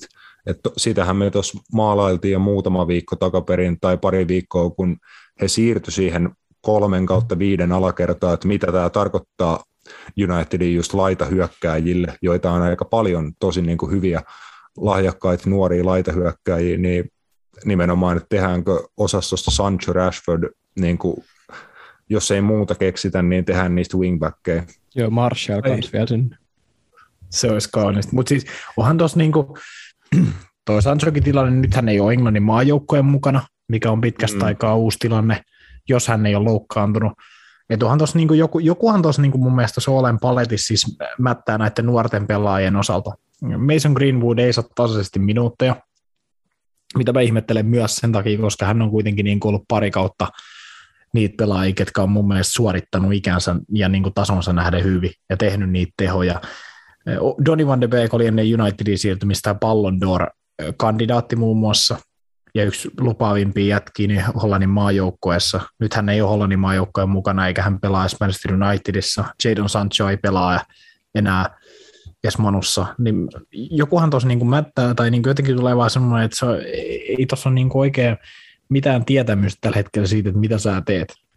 Koska noin on kuitenkin semmoisia jätkiä, noikin kolme, että siinä olisi, voisi olla sulle niin kuin ylemmän keskikentä kolmikko, jossa pelaat 4 2 3 1 Van de Beek, Sancho, Greenwood laidoilla. Niin mm. ei, ei, vittu ei nähdä noista ketään kentällä. Sitten siellä nähdään nimenomaan jotain Frediä ja no puhuttiin, sä puhuitkin siitä Fredistä, miten se tekee paljon hyviä juttuja, mutta kyllä se tuossa Manchester City pelissä huomasi kyllä, että kyllä se kyllä kaukana, kaukana se keskikenttäpelaajan tekeminen on kyllä siitä, mitä se pitäisi, pitäisi olla, että Roy Keenin kommentit oli kyllä mun mielestä ihan fantastiset. Mm, Joo, siis se oli, se oli kyllä, mutta siis, onhan siis, mutta just, että ethän se nyt Jadon Sanchez ei herran eikä wingbackia. Siis herran niin kuin, siis joku Guardiola saatana ja kaikki noin muutkin on silleen, että mitä sä teet, jos sä näkis Jadon Sancho wingbackina. Helposti ehkä niin kuin jopa lahjakkaimpia hyökkäyspäin pelaajia tuossa joukkueessa, ainakin laitapelaajista jopa mm. lahjakkain, niin ethän sä laita sitä vittu wingbackiksi. Jep, että se pitäisi jotenkin muuten olla järkeiltävissä, että saisi ne parhaat pelaajat kentälle ja olisi tapa pelata, mikä niin kuin palvelee niitä sun parhaita pelaajia ja saisi niistä niin kuin sen parhaan tehon irti ja ei se toi, toi tapa varmasti niin kuin ainakaan ole. Että kyllä sieltä nyt hei saisi neljän alakerrallakin, että sanoo Aaron Van Bissakalle, että älä lähe, että sä et ole maailman paras hyökkäävä laitapakki, niin älä lähe. Jää tähän niin kuin, vähän niin kuin kolmanneksi toppariksi ja anna Sanchon sitten vaikka siellä sun etupuolella pitää se leveys, tarjota uhkaa sieltä oikealta laidalta, niin se voisi olla vaikka tuommoisella tom, niin kuin järjestelyllä, että klaarattavissa paljon paremmin, kun, kun sitten annetaan niin kuin oikeasti kahden suunnan rooli. Mm. On, ja siis kyllä mun mielestä niin kuin, onhan toi niin Manchester City ottelu näytti niin kuin, kuin, niin kuin iso gappi tuossa Niin kuin Ville Kuisinenkin päätti lähetyksen näihin sanoihin, että, että Manchester City on valovuoden edellä Manchester United, ja näin se onkin. Kun sä katsoit sitä peliä, niin Koollekin puhui ennen peliä, että Unitedin pelaajat on hyvin latautunut ja, ja, ja tiedätkö, että on ollut hyvä meininki ja tullaan hyvällä asenteella. Manchester City oli silleen, tiedätkö, pyyhki, no sanoo niin persettä. Että eihän ne niin kuin ihan samalla asenteella sä tuut. Manchester City on niin kuin konemainen. Ihan, ihan niin kuin mun mielestä tosi robottimainen suoritus, tiedätkö ei, ei mitään tunnetta, ei ilmekkään värähtänyt Cityn pelaajille, ne vaan tuli tekemään se, mitä ne tekee parhaiten, eli voittaa ja dominoi jalkapalloottelua. Ne näytti myös niin haastattelussa pelin jälkeen, se Fodenikin haasteltiin, että ei, ei hänelle edes ollut niin hiki. Se näytti, että se on just... Ei ne tehnyt vaihtoakaan, niin, ei tarvi. Ihan kun se on joku harkkaottelu. Mä olin just tuota ihan, ihan samaa Fodenin matsin jälkeistä haastattelua nostamassa, että siitä jotenkin sen ilmeestäkin niin kuin näki, että se kelasi silleen, että ei tämä nyt näin helppoa niin kuin pitänyt olla. Tai silleen, että se oli vähän niin kuin shokissa, että joo, että me pelattiin oma peli ja joo, voitettiin. Niin se oli nimenomaan vähän yllättynyt, että ei tämä Manchesterin derbyn pitäisi olla näin easy. Jep. Jep, ja sitten onhan se niin kuin, no, Bernardo Silvankin ottelun jälkeen kommentti oli hieno, hieno tuota, kun hän puhui niin kuin kaverista ja just Ronaldosta ja, ja näin, niin se oli hyvä, kun hän, hän just sanoi siitä, että olihan se niin kuin, näkeehän siitä, että se niin kuin ei kä- kärsii tuo Unitedissa ja mitä se sitten sanoi, että, että mut ihan oma vika, että ei tullut City. Että olisi, että olisi kannattanut tulla. Että, tota, mutta siis joo, mitä tuon pelinkin jälkeen sitten just luin tuolta, oliko valioliika.comilta vai Suomi Foodikselta, että Cristiano Ronaldo on järkyttynyt Unitedin nykyisestä tasosta ja siitä, että hän on järkyttynyt, että hän luuli, että tuo joukkue on paljon parempi ja toi seura on paljon paremmassa jamassa, niin täytyy kyllä sanoa hänenkin kohdalta, että ei hän kyllä sit paljon seuraa ja tiedä asioista. Jos hän oikeasti luuli, että hän palaa siihen joukkueeseen ja siihen niin kuin organisaatioon, mistä hän lähti aikoinaan Real Madridiin. Silleen, e- eihän toi nyt ole vittu lähelläkään siitä niin kuin pelaajan puolesta. Se on, se, on niin kuin tullut sille kyllä varmasti päin kasvoja, niin kuin, koska hän on kuitenkin tehnyt just sen, mitä pystyy, mutta ja hänellä odotetaan, mutta just, että kyllähän on varmasti tullut hänellekin päin kasvoi se, että, että, tota, että kannattiko mun sitten tulla tänne. Että tuunko mä voittaa täällä vittu mitään. Sillä että nyt on mun uran vikat vuodet, ja onnistuinko mä niinku voittaa Manussa yhtään mitään. Vai taisteleinko mm. mä, että pääsenkö mä edes mestarien liikaa. No mutta hei, Manu oli kuitenkin voittanut siirtoikkuna. niin, niin, niin olihan jotkut to... sille jep, mestaruutta ja tituleeraamassa pelkille, pelkille siirroille. Että, et onhan se, mutta se on... Näinpä ja aika, aika laajalti ja aika isot tahot oli niin kuin valmiita uskoon siihen, että United on mestaruuskandidaatti tällä kaudella pelkästään niiden siirtojen niin kuin pohjalta, niin no sen näkee sitten tässä vaiheessa, että ei, mestaruuksia ei osteta siirtomarkkinoilla, vaan kyllä ne niin kuin duun, duunataan kentällä ihan matsi, matsi matsilta. Mm. En, mä, mä, mä, en tiedä nyt, jos Manchester Citystä puhuu hetken, hetken tota, niin mä en tiedä mm. huomasta, musta tuntuu jotenkin, että onko mä, niinku, mä väärin, onko Kevin De Bruynen rooli Manchester Cityssä jotenkin muuttunut siihen, että se pelaa jotenkin vähän alempana? Mm, en, mielestä... en osaa sanoa. Mun mielestä häntä käytetään aika paljon erilaisissa rooleissa, että välillä se on niin kuin, vähän niin kuin valeysirooli, missä hän sitten saa tulee tekemään ihan kaikkea ympäri kenttää. Välillä on toinen kymppipaikoista tai kasipaikoista, miten se siinä systeemissä meneekään, mutta kyllähän aika paljon niin kuin juttui tekee. Välillä jo vähän kyllä alemmalla kenttää. Paha sanoa, on kuitenkin semmoinen pelaaja, että varmasti on ihan tarkoituksellakin roolissa, missä niin kuin tekee tosi paljon juttuja ja osallistuu koko ajan peliin. Jep, kun ei kun siis itsellä vaan tuli mieleen, kun katsoi peliin, niin jotenkin se ei samalla tavalla osallistunut esimerkiksi sieltä oikealta puolelta enää antaa niitä viimeisiä syöttöjä, mitä se pari kautta sitten antoi. Et, mm. et jotenkin, tunt, jotenkin vähän tuntuu, että se pelaa enemmän semmoista, musta tuntuu, että se ei ole niin rohkea. Niin, musta tuntuu, että se ei tällä hetkellä ehkä ole ihan just niin rohkea, että se on vielä niinku tällä kaudella päässyt missään vaiheessa niinku siihen totuttuun tuttuun formiin, missä hän on viime kaudet vetänyt. Et tämä kausi on vähän, vähän hitaampi alku, eihän nyt tietenkään huonoa ollut, mutta ei vielä niin kuin siinä samassa vanhassa loistossa, mitä viime kausina on ollut. Totta, mutta on siis, Manchester City voisi ottelusta kyllä nostaa periaatteessa ihan kenet vaan niin kuin esiin. Kaikki pelasivat mun mielestä aika hyvin. Foden oli hyvä. Jep, Kanselo oli tosi hyvä. No se oli totta, man of the match. Kyllä. Kyle Walker oli, Kyle Walker on kyllä paha äijä. Siis se on, vittu se on paha äijä.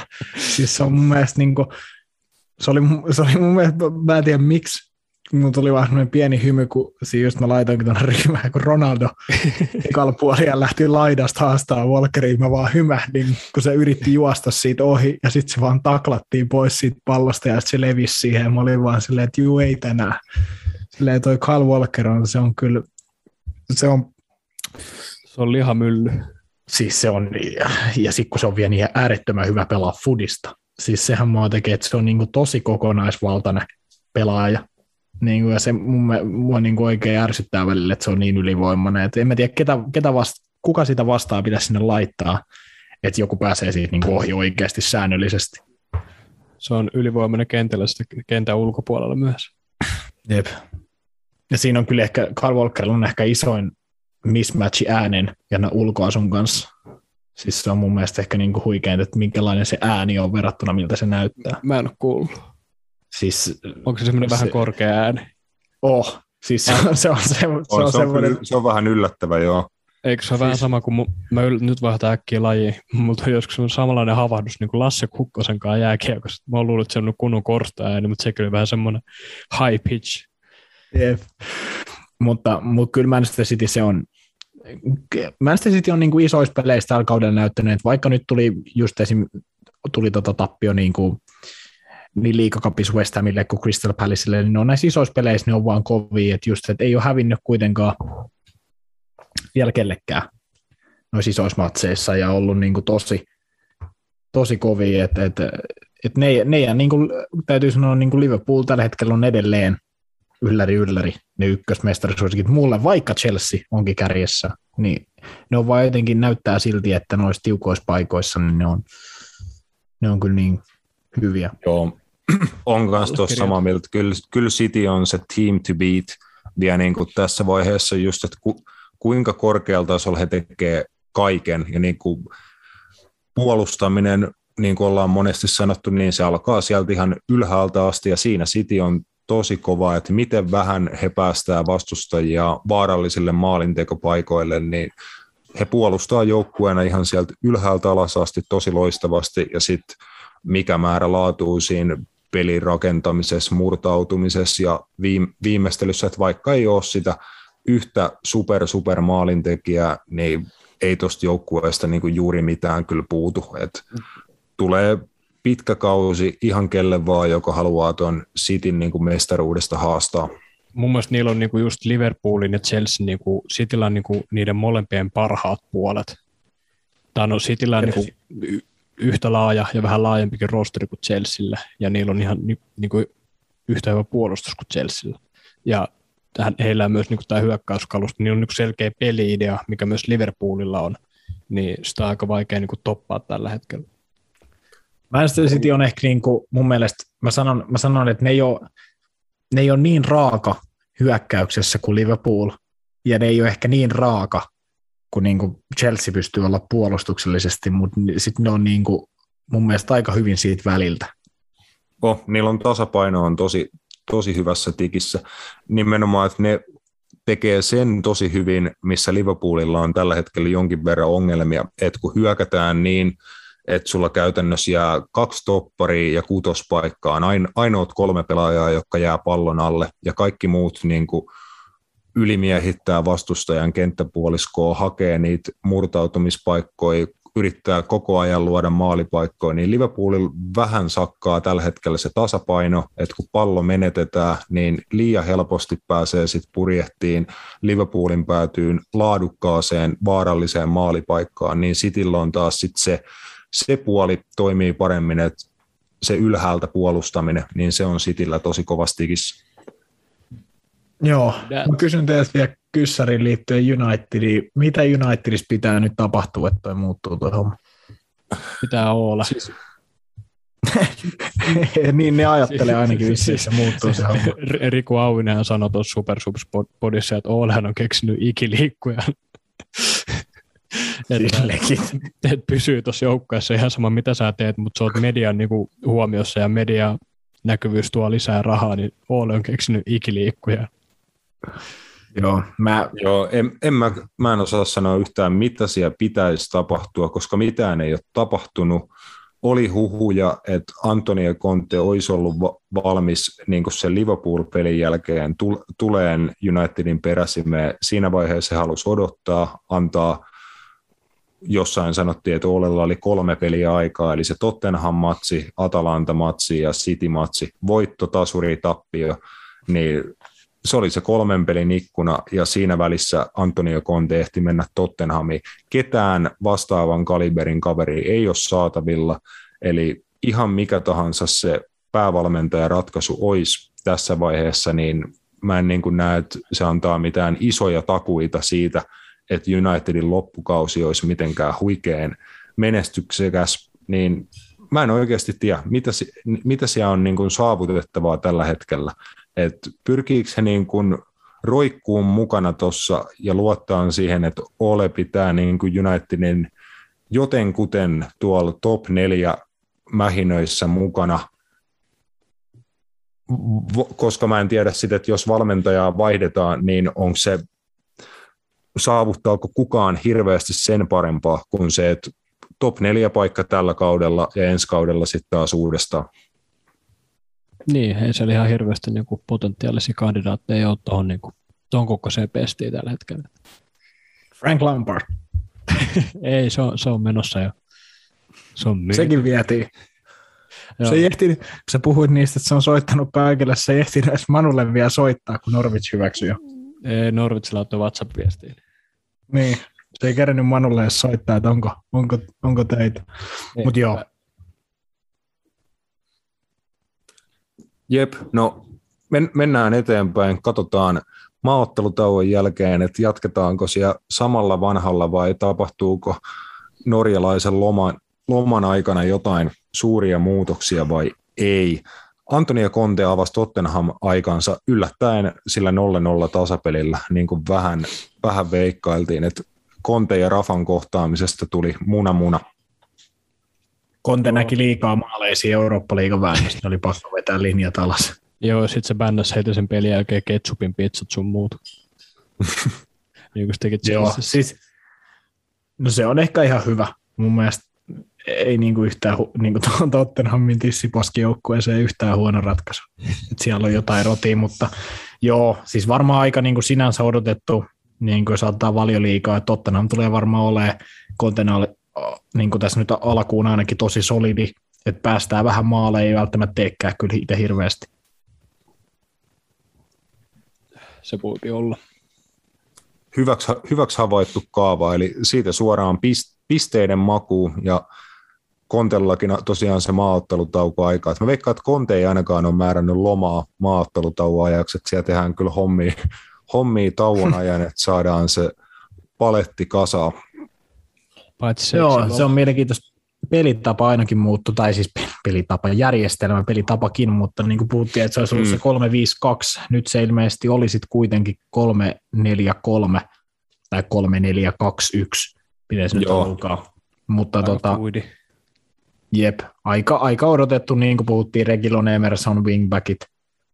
Ja, ja onhan tossa siis tuolla formallahan on potentiaalia hitokseen Tottenhamilla mun mielestä olla paljon parempi joukkoja, mitä ne on alkukaudesta näyttänyt. Mutta kyllä se niin kuin vaatii, vaatii vielä niin kuin töitä, että et Antonio Conte saa tuosta. Et, et, mun mielestä niin näin, jos Tottenham haluaa tällä kaudella vielä pelata niin kuin esim. mun mielestä mestariliikapaikoissa, niin kyllä nuo ykköstykit alkaa pikkuhiljaa, niin kuin, tai pitäisi saada niin kuin talviunilta herätettyä, että kyllä niin kuin Heung-Min ja Harry Kane niin kuin mun tullut aivan pihalla suurimman osan tästä kaudesta. Et, et kyllä, niin kuin täytyy, kyllä heidän niin kuin täytyy alkaa suorittaa korkealla tasolla, koska ei tuolla sit oikeasti tällä hetkellä ainakaan ole sitten muita, ketkä pystyisi hirveästi tukea antaa kyllä niin ton hyökkäyspään suhteen. Et niin kuin just puhuttiin, että joku Erik Dyer, Christian Romero, Ben Davis nyt topparein on ihan hyvä kolmisteen. Mutta eihän ole nyt kahdestaan sit kukaan hirveän, hirveän tota, Jos se on 200 tonnista Erik Dyer, niin mä en kyllä osta sitä joukkuetta ikinä. Erik, No, no, Erik, Dyer, Erik Dyer, Ben Davies pari. Ah, Ai hitto. Mutta ei Tottenham saanut vetoa maalia kohti niin kuin ei, silti. ole, ottelussa. ei ole saanut Mm. 257 minuuttia vetoa maalia kohti. Ja se Ei kertoo jostain. Jep, jostain se kyllä kertoo ja nimenomaan siitä, että puhuit noista hyökkääjistä, niin joo, ei hyökkääjätkään hirveästi tee maaleja, jos ei y- joukkue niin saa yhtään vetoa maalia kohti. Näin on. Mutta Burnley, Roope pääsi Stamford Bridgelle Ei. ryöstöretkelle. Yksi piste jäi Sean Dychin miehille matkaan sieltä. Se oli täydellistä suorittamista. Täsmäisku. Kyllä. Ginger Mission Murin on, impossible. Ginger Murin on täs, täsmäisku. Ai vitsi. Ei siis, mitään, Rasmussen, sano vaan. ei siis mitään muuta oikein tuosta pelistä, että sehän oli semmoista niinku 90 prosenttia varmaan pallonhallinta nyt ihan, mutta Burnin kaksi vetoa tuli, toinen tuli Cornedin rank, tota, Saksarista ja toinen oli tuo maali, jonka Vid- Vidra teki, että se oli yksi puolustusvirhe ja yksi merkkausvirhe siinä ja se oli sitten palloverkossa. Kyllä se nyt vähän vituttaa ja Tuhel nyt vähän lähti mun mielestä naiville kommenttilinjalle, että me oltaisiin voitettu 99 kertaa sadasta. Mun mielestä ei.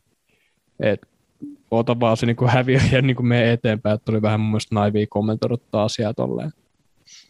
Mm, Ei millään koska, pu- niin, koska var, varmasti toi oli kuitenkin Chelsealle ihan voitettavissa toi peli, niin jos Joo. sulla on mats, matsi edessä ja sä pystyt voittamaan sen, mutta sä et käytä omia paikkoja hyväksesi, niin silloin, silloin se maksaa pisteitä. Nimenomaan siis Nick Pope otti semmoiset kolme paraatiseiviä ja sitten Ross Barkleylla on semmoinen, silloin semmoinen taas hero-momentti, että se olisi voinut oikeasti tehdä niin kuin iisistä paikasta yksinkertaisen ratkaisun niin kuin pieni sijoitus jompaa kumpaa nurkkaa, mutta ei hän lämäsee vittu riman yli jostain boksin tota sisältä, niin se oli taas tämmöinen Ross Barkley moment, mutta turha sitten nyt jossitella, että se peli olisi siihen kaatunut, sillä oli monta muutakin paikkaa. Se oli mm. täsmeisku, niin kuin sanottiin. Joo, har, harvinainen, harvinainen pistemenetys Chelsealle tämän kauden valioliigassa. Toinen lontoolainen Arsenal jatkaa nollapelivoittoja, että Arsenalille jälleen 1-0 voittoja ihan hyvässä formissa, että pelit kovenee maaottelutauon jälkeen, että on Anfieldin reissu vuorossa tykkimiehille, mutta hyvin, hyvin menee Artettan miehillä vieläkin. Menee. Ja, ja he on kanssa saanut tuon alakerron niin kuin tosi stabiiliksi. Et se, se pitää ja, ja, ja no kyllähän sanotaan, että enemmän voisi vieläkin laadukkaita maalipaikkoja mun mielestä luoda. Että kyllähän niin kuin tossakin pelissä missattu rankkari ja, ja se on jo toinen putke, minkä Aubameyang, Aubameyang missaa, että missä tuossa Astovilla ottelus kanssa. Et, en mä tiedä, siis kyllä täytyy sanoa, että kyllä ne kuin hyvin, hyvinhän kuin Arsenal pelaa, mutta kyllä tuossa on niin kuin paljon mun mielestä vielä potentiaalia parantaa, ja kyllä nämä jengi, ketä he on voittanut, niin kuin ehkä Lesterin lukuun ottamatta, on semmoisia, ketä heidän pitääkin voittaa. Mm. Ja, ja, on siellä sitten pari tasapeliä mahtunut just niin kuin matkalle, ettei se nyt ihan niin kuin aukoton se tota, tämä niin kuin tappioton putki tässä ole. Et, et nyt on niin kuin mun mielestä, että et seuraavat pelit on niin kuin oikeasti aika isoja, kun mietitään just niin kuin, niin kuin puhut Liverpool, sitten on Newcastle, joka varmasti on vaikea vastustaja, sitten on Manchester Unitedista on Everton muun muassa, Et, ja sitten on Southampton, West Ham, Leeds, niin nämä, jos tästä niin kuin pystyy Arsenal säilyy niin kuin vaikka tappiottomana, mikä olisi mun mielestä aika, aika kova suoritus, mutta niin kuin, niin sitten sit niin kuin, kyllä mä näen, että Arsenalilla on vielä mahiksi johonkin, mutta kyllä tämä, niin kuin, tämä hyvä vaihe voi mennä roskakorista seuraavassa niin kuin sanotaan seitsemäs matsissa, jos tästä tulee vaikka viidessäkin pataa. Joo, niin. koska ne se, seuraavat seitsemän pelataan tyyliin kaikki tähän loppuvuoden sisälle, että siellä Englannissa se otteluruuhka alkaa, alkaa ihan pian tuossa maaottelutauon jälkeen, niin jos Arsenal tosiaan tuossa vuodenvaihteen jälkeen on niin kuin vielä vastaavissa asemissa, niin sitten voidaan sanoa, että niin kuin kauden ekapuolisko on mennyt tosi hyvin, ja he on siellä, missä pitä, pitäisikin niin kuin olla, mutta on tosiaan vielä ne isot testit varmasti odottaa vielä. Jep, mutta siis on ihan nyt on kymmenen peliä tappioita, ja mitä Matias tuossa mainitsi, että pari tasuri tullut matkaan, niin nekään ei ole ihan hirveätä katastrofeja, kumminkin kaksi hyvässä nostossa olevaa joukkoa, että Crystal Palace ja Brighton, ketä vastaan nämä tasurit tuli, mm. niin että mitään massiivisia katastrofeja ei ole. Et mun mielestä niin kuin, varsinkin Crystal Palace on nostanut viime, kauden, viime kauteen nähden Patrick Vieran tullut muoto niin kuin tasoaan ja näyttää hyvältä nipulta, että ei nyt mikään massiivinen katastrofi ole ollut sinänsä. Että. Ei, Joo, si- ei. siitähän piti taistella taistella 2-2 tasuri, tai eikö se ollut ihan lopussa Arsenal sai tasurin Joo, siinä? Lakaset iski oli jossain lisää ja viimeisellä minuutilla tyyli. Jep. Ei siis ei todellakaan siis ihan oikein se että ei ne ole katastrofeja, mutta, mutta vaan tarkoitan sitä, että kun tulee vähänkin niin kuin parempi joukkue vastaan, niin sitten ei se enää olekaan niin helppoa se voittaminen. Ja mm. ja sitä mä, se just lähinnä, että nyt kun tulee sitten vielä astetta kovempia jengejä vastaan, just niin kuin United lähtökohtaisesti, vaikka nyt onkin mitä on, niin silti Liverpool, niin oha, oh, noista, noista, jossa selviit, niin sitten mä näen kyllä, että Arsenal on mahdollista vaikka mestareiden liikaa mun mielestä. Mutta just, että jos nyt tulee pataa Liverpoolilta, Manulta, sitten vaikka joku yllätystappio hitto Newcastlelle tai Leedsille tai jollekin, niin mä oon vähän, että No joo, niin, sitten mutta... sit se, on, sit se on taas perinteinen, että pari askelta eteen, yksi taakse, että nyt ei niitä taka-askelia saisi enää kauheasti ottaa. No ei mielellään. Ei nyt mun mielestä siihen ei ole enää mitään niin kuin, syytä. Mm. Tai semmoista, niin kuin, että ei ole enää perusteet. Heillä on niin kuin, jengi kunnossa, siellä on parhaat pelaajat kentällä.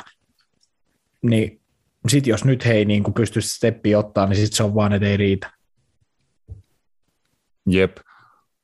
Sitten aika yllättävä tulos, Norwichin kauden ensimmäinen voitto. Se tuli Brentfordin vieraana, ja Teemu Pukkikin oli ma- maalin teossa ja näin, mutta Norwichille hyvä tulos ja eka kolme pistettä tältä kaudelta, mutta se johti kuitenkin Daniel Farken potkuihin, niin kuin tuolla aikaisemmin jaksossa ja vähän Matiaksen kanssa sivuttiin, mutta eikö se ollut semmoista tietoa, Roope, että aika varmalta alkaa näyttää, että Frank Lampard korvaa Daniel Farken Carrow Roadilla? Kyllä näin on. Näin on näreet, näin on näppylät. Siis millä perusteella oikeasti näitä potkuja nykyään annetaan? Nyt siis on just... valioliigassa on kyllä he, kenkä heilun. Ei, mutta just tämä, että, että, että jossain suurseurassa saa mennä vittu koko alkukausi suunnilleen päin persettä, ei tapahdu mitään. Sitten Norwich pitkästä aikaa tota, on ottanut pataa koko kauden, sitten voittaa yhden pelin, niin sitten valmentaja saa lähteä silleen, juu, kiitti, silleen, juu, sun piti hävitä. Juu. En mä tiedä, siis ihan hämmästynyt. Ehkä, siis ehkä se pehmens laskua, jos oot niinku voittanut ottelun, niin sit vaan niinku ärsytä niin paljon, että sä oot ottanut potkut. No voi niin. Se varma, varmaan siis todennäköisesti oli, että se voi, potkut olisi tullut ihan sama, vaikka ne olisi voittanut tämän 12-0. Et se voi Teemu olla, että se oli seitsemän päätetty. maalia. Tekis pukkimaali, teki voittomaali, eikö Joo, rankkarista. Ai hitto. Oltu saatu uusi biisi sillä seitsemän maalia. Kolme, kolme kaappia, eikö sillä ole tällä kaudella Oho, tota, valius ja kaksi taitaa olla pisteeltä. Joo, ei ole, ei ole Teemullakaan suuria ilotulituksia, mutta ehkä se menee tällä kertaa vähän enemmän joukkueen piikkiin kuin Meneekö kymppi täyteen? yksilö. Hmm? Rikkoako kympi? Niin, se oli, viime, se oli viimeksi kova sillä edellisellä valioliigakaudella, että se näytti siltä, että mennään kirkkaasti kohti 20, mutta se jäi siihen 11. Niin, niin, no sanotaan, että on kyllä, mä sanon, että on kova temppu, jos tekee yli 10 tällä kaudella. kyllä. Mutta joo, Lampardista oli puhe teillä. Niin, Lamp, Lampardin Frank tosiaan, sitten mahdollisesti Teemu Pukin uusi pää, päävalmentaja. Ihan mielenkiintoinen ni, nimitys. En tiedä, mitä kaikkia vaihtoehtoja Norwichilla siihen oli, että minkälainen prosessi ja mi, millä niin kuin perustein sitten päädyttiin Frank Lampardiin, mutta Lampardilla ainakin näyttöi Daabissa sekä Chelseassa siitä, että nuorten pelaajien kanssa pystyy tekemään duunia, saa heistä ihan hyviä tota, suorituksia irti, on niin kuin nuorilla joukkueilla pyst- pystynyt pelaamaan kohtalaisen hyvää jalkapalloa ihan jees tuloksilla, että ei mitään niin kuin ilotulituksia ole Frank Lampardin valmentajaura vielä tarjonnut, mutta ihan solid duuni, mitä häneltä sitten odotetaan Norwichissa, että onko hänen pakko pelastaa Norwich tällä kaudella vai onko se pidemmän ajan proggis, että siihen on laskettu se, että he voi pudota tällä kaudella, mutta sitten tullaan takaisin vai mikä, että mie- mielenkiintoinen nimitys. Kyllä, mutta erittäin mielenkiintoista on myös se, että me tullaan Jinkun kautta takaisin. Napit edellä on itsenäinen ja turkulainen jalkapallomedia. Joo, se oli yllättävä jinkku siihen väliin, niin jatketaan vielä ly- lyhyesti Frank Lampardista. Ei piti pitää Nor- huolta Norwichista. tuottajan mielenterveydestä. Kyllä, niin tuottaja saa tähän perään laukoa vielä nopean Frank Lampard takein ennen kuin jatketaan eteenpäin. Mitä kaikkea sen pitää sisältää sen tulevaisuuden. Saat vapa- vapaat, kädet, vapaat kädet siitä, että tota, mitä me tullaan näkemään Frank Lampardin Norwichilta. Me tullaan näkemään Todd Cantwellin uudelleen syntyminen. Kaiva, kaivaa sen sieltä jostain alle 18-vuotiaiden reeneistä. Se on Eikö kyllä ollut, pakko ottaa. eikö se ollut se joku, joku, joku juttu, että miksi heitettiin sen, että se ei ole treenannut tai jotain? Jep, sitä ei kiinnostanut treenaa. Okei, okay. no mutta siis jotain, jotain tuollaista, mutta siis Joo. luultavasti tosi paljon nuoria tulee nousee joukkueeseen, joka mun mielestä on ihan hyvä asia, että voiko ne, niille mennä hirveästi huonommin kuin Hänlillä siellä kentällä, että musta tuntuu, että tuossa vaan niinku, Frankilla on tuossa kohtaa ehkä tämän kauden osalta vaan voitettavaa, että jos ne tippuu, niin se ei ole mikään massiivinen katastrofi. kun ne tippuu. Onks, Niin, onks kun- Nor- ollaan rehellisiä, onko Norwitsilla oikeasti mitään toivoa siitä, että ne säilyy? No Siis viisi, pi- viisi pistettä tuohon Watfordiin, et en tiedä, onko se mikään niin kuin massiivisen vaikea suoritus. No, mutta niin jos ne kuin- vetää tällä rekordilla, nekin pelaa. No mutta jos mietitään, että jos Norwich sitä rekordilla yksi voitto 12 peliä No joo, ja jatkaa joo. sillä, niin en tiedä. Mä Siis, mutta jos ollaan rehellisiä, hei, niin mutta on se silti sinänsä aika paljon, että jos Watford ja Norwich hävii saman verran koko ajan matseja esim. Niin, ja sitten kun sä mietit, että sun täytyisi niinku säilys, säilymiseen tarvii aina joku 35. 40 pinnaa, eikö se ole? Niin avot sen verran, että sulla on nyt kolme, puol, kohta yksi kolmossa pelattu, ja sulla on viisi pistettä, että sä oot vähän jäljessä aikataulusta. Et, no, mutta aika monet isot pelit tuli tuohon alkukauteen, että tässä on niinku helpompaa. No, onko Norwitsille mikään helppo runi? Ei, ei varmaan, mutta niinku Jep. vähän, vähän kivempi tie edessä. Mutta voihan Frank muuttaa suuntaa, tietenkin, Niin, jos ei- ei tiedä. menee niin kuin pitää. kyllä se on näyttänyt nuorien pelaajien kanssa siellä Daabissa silloin, että miten hommas kulasi ihan sudjakkaasti, että saa nähdä, että miten se sitten toimii tuolla idyllisessä pienessä kaupungissa. Jeps, se yksi näistä monista valmentajauutisista, mitä tässä viime, viime päivinä valioliigassa tullut, vielä, vielä se yksi iso, jätetään se, se niin kuin tota, viimeiseksi tähän osuuteen, mutta valioliiga paketoidaan sillä, että sunnuntaina oli huippukamppailu valioliigasta London Stadiumilla, niin siellä Taavetin vasara heilahti ja West Ham pystyi ottamaan 3-2 voiton Liverpoolista.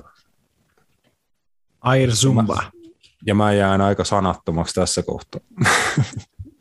Onko sulla jotain tiettyjä asioita, minkä takia se on sanoton muuta kuin tuo tappio?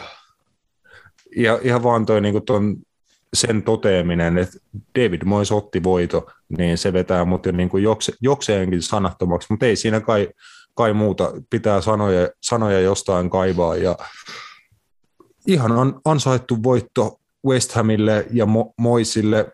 He toteutti omaa suunnitelmaansa tuossa matsissa rahtusen paremmin, mitä Liverpool tote- toteutti omaansa, että olisi se niin kuin moni, moni peli tällä kaudella, missä Liverpool on pisteitä menettänyt valioliigassa just Brightonia vastaan, Brentfordia vastaan etenkin, niin tässä oli samanlaisia merkkejä, että Liverpool olisi voinut, voinut voittaa matsin vähän, he niin kuin selvitti sen alkuhässäkään, että matsi alkaa sillä, että eka erikoistilanne, pallo menee käytännössä suoraan maaliin, sun maalivahti jää mottiin, mottiin omalla alueella ja ei pysty nyrkkeilemään, niin Liverpool niin selvitti sen, heillä meni eka 20 minuuttia painimiseen, sitten oli pa- painit paininut ja näytti niin kuin siltä, että ei he ole kuin ma- maalin takana ja ihan hyvin alkaa peli niin kuin kääntyä, kääntyy siinä kohtaa Liverpoolille. Trentin vapaa potku, eikö tullut vähän ennen puoliaikaa, Joo. niin Joo.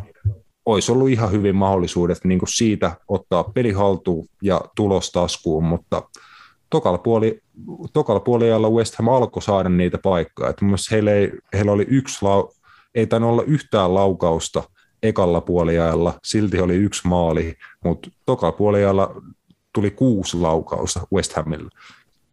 Joo, jotain tällaista on. Tuohan on ihan ultimaattinen työmiesjoukkue.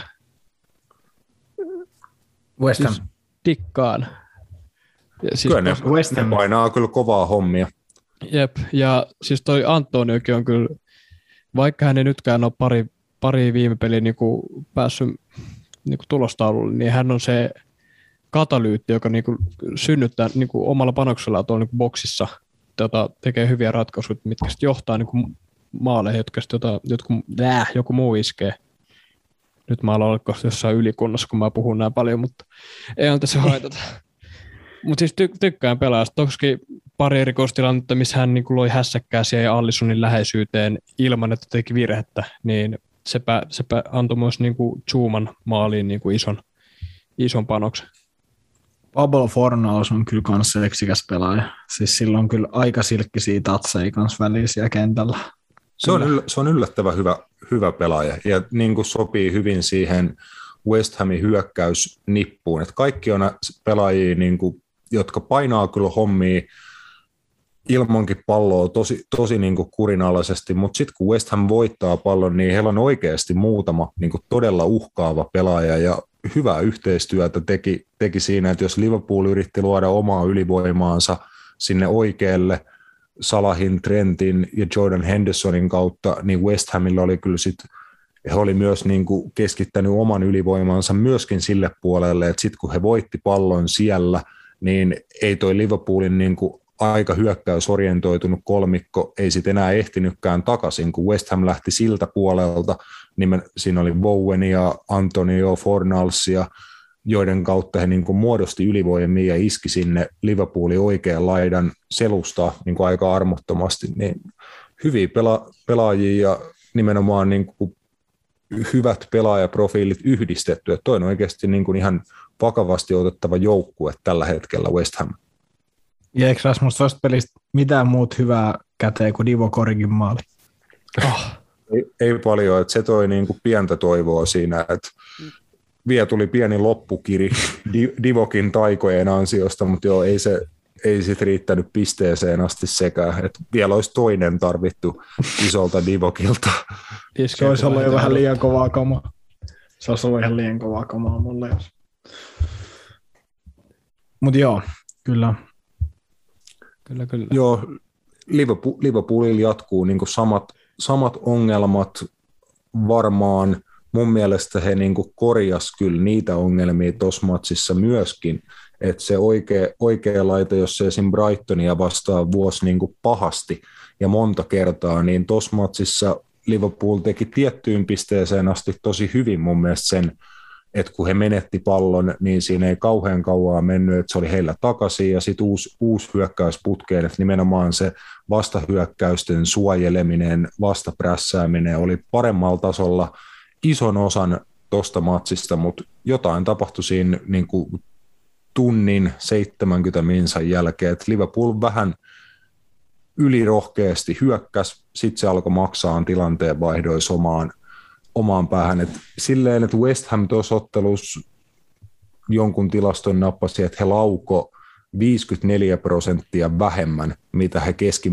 keskiverto valioliigaottelussa tällä kaudella on laukonut. Että kyllä Liverpool niin kuin sai West Hamin sinänsä pidettyä hiljaisena, mutta eipä sillä ole väliä, koska West Ham hyödynsi ne harvat paikkansa hyvin. Et kaksi kulmapotkua ja yksi vastahyökkäys, se riitti, riitti ihan hyvin kolmen maalin tekemiseen.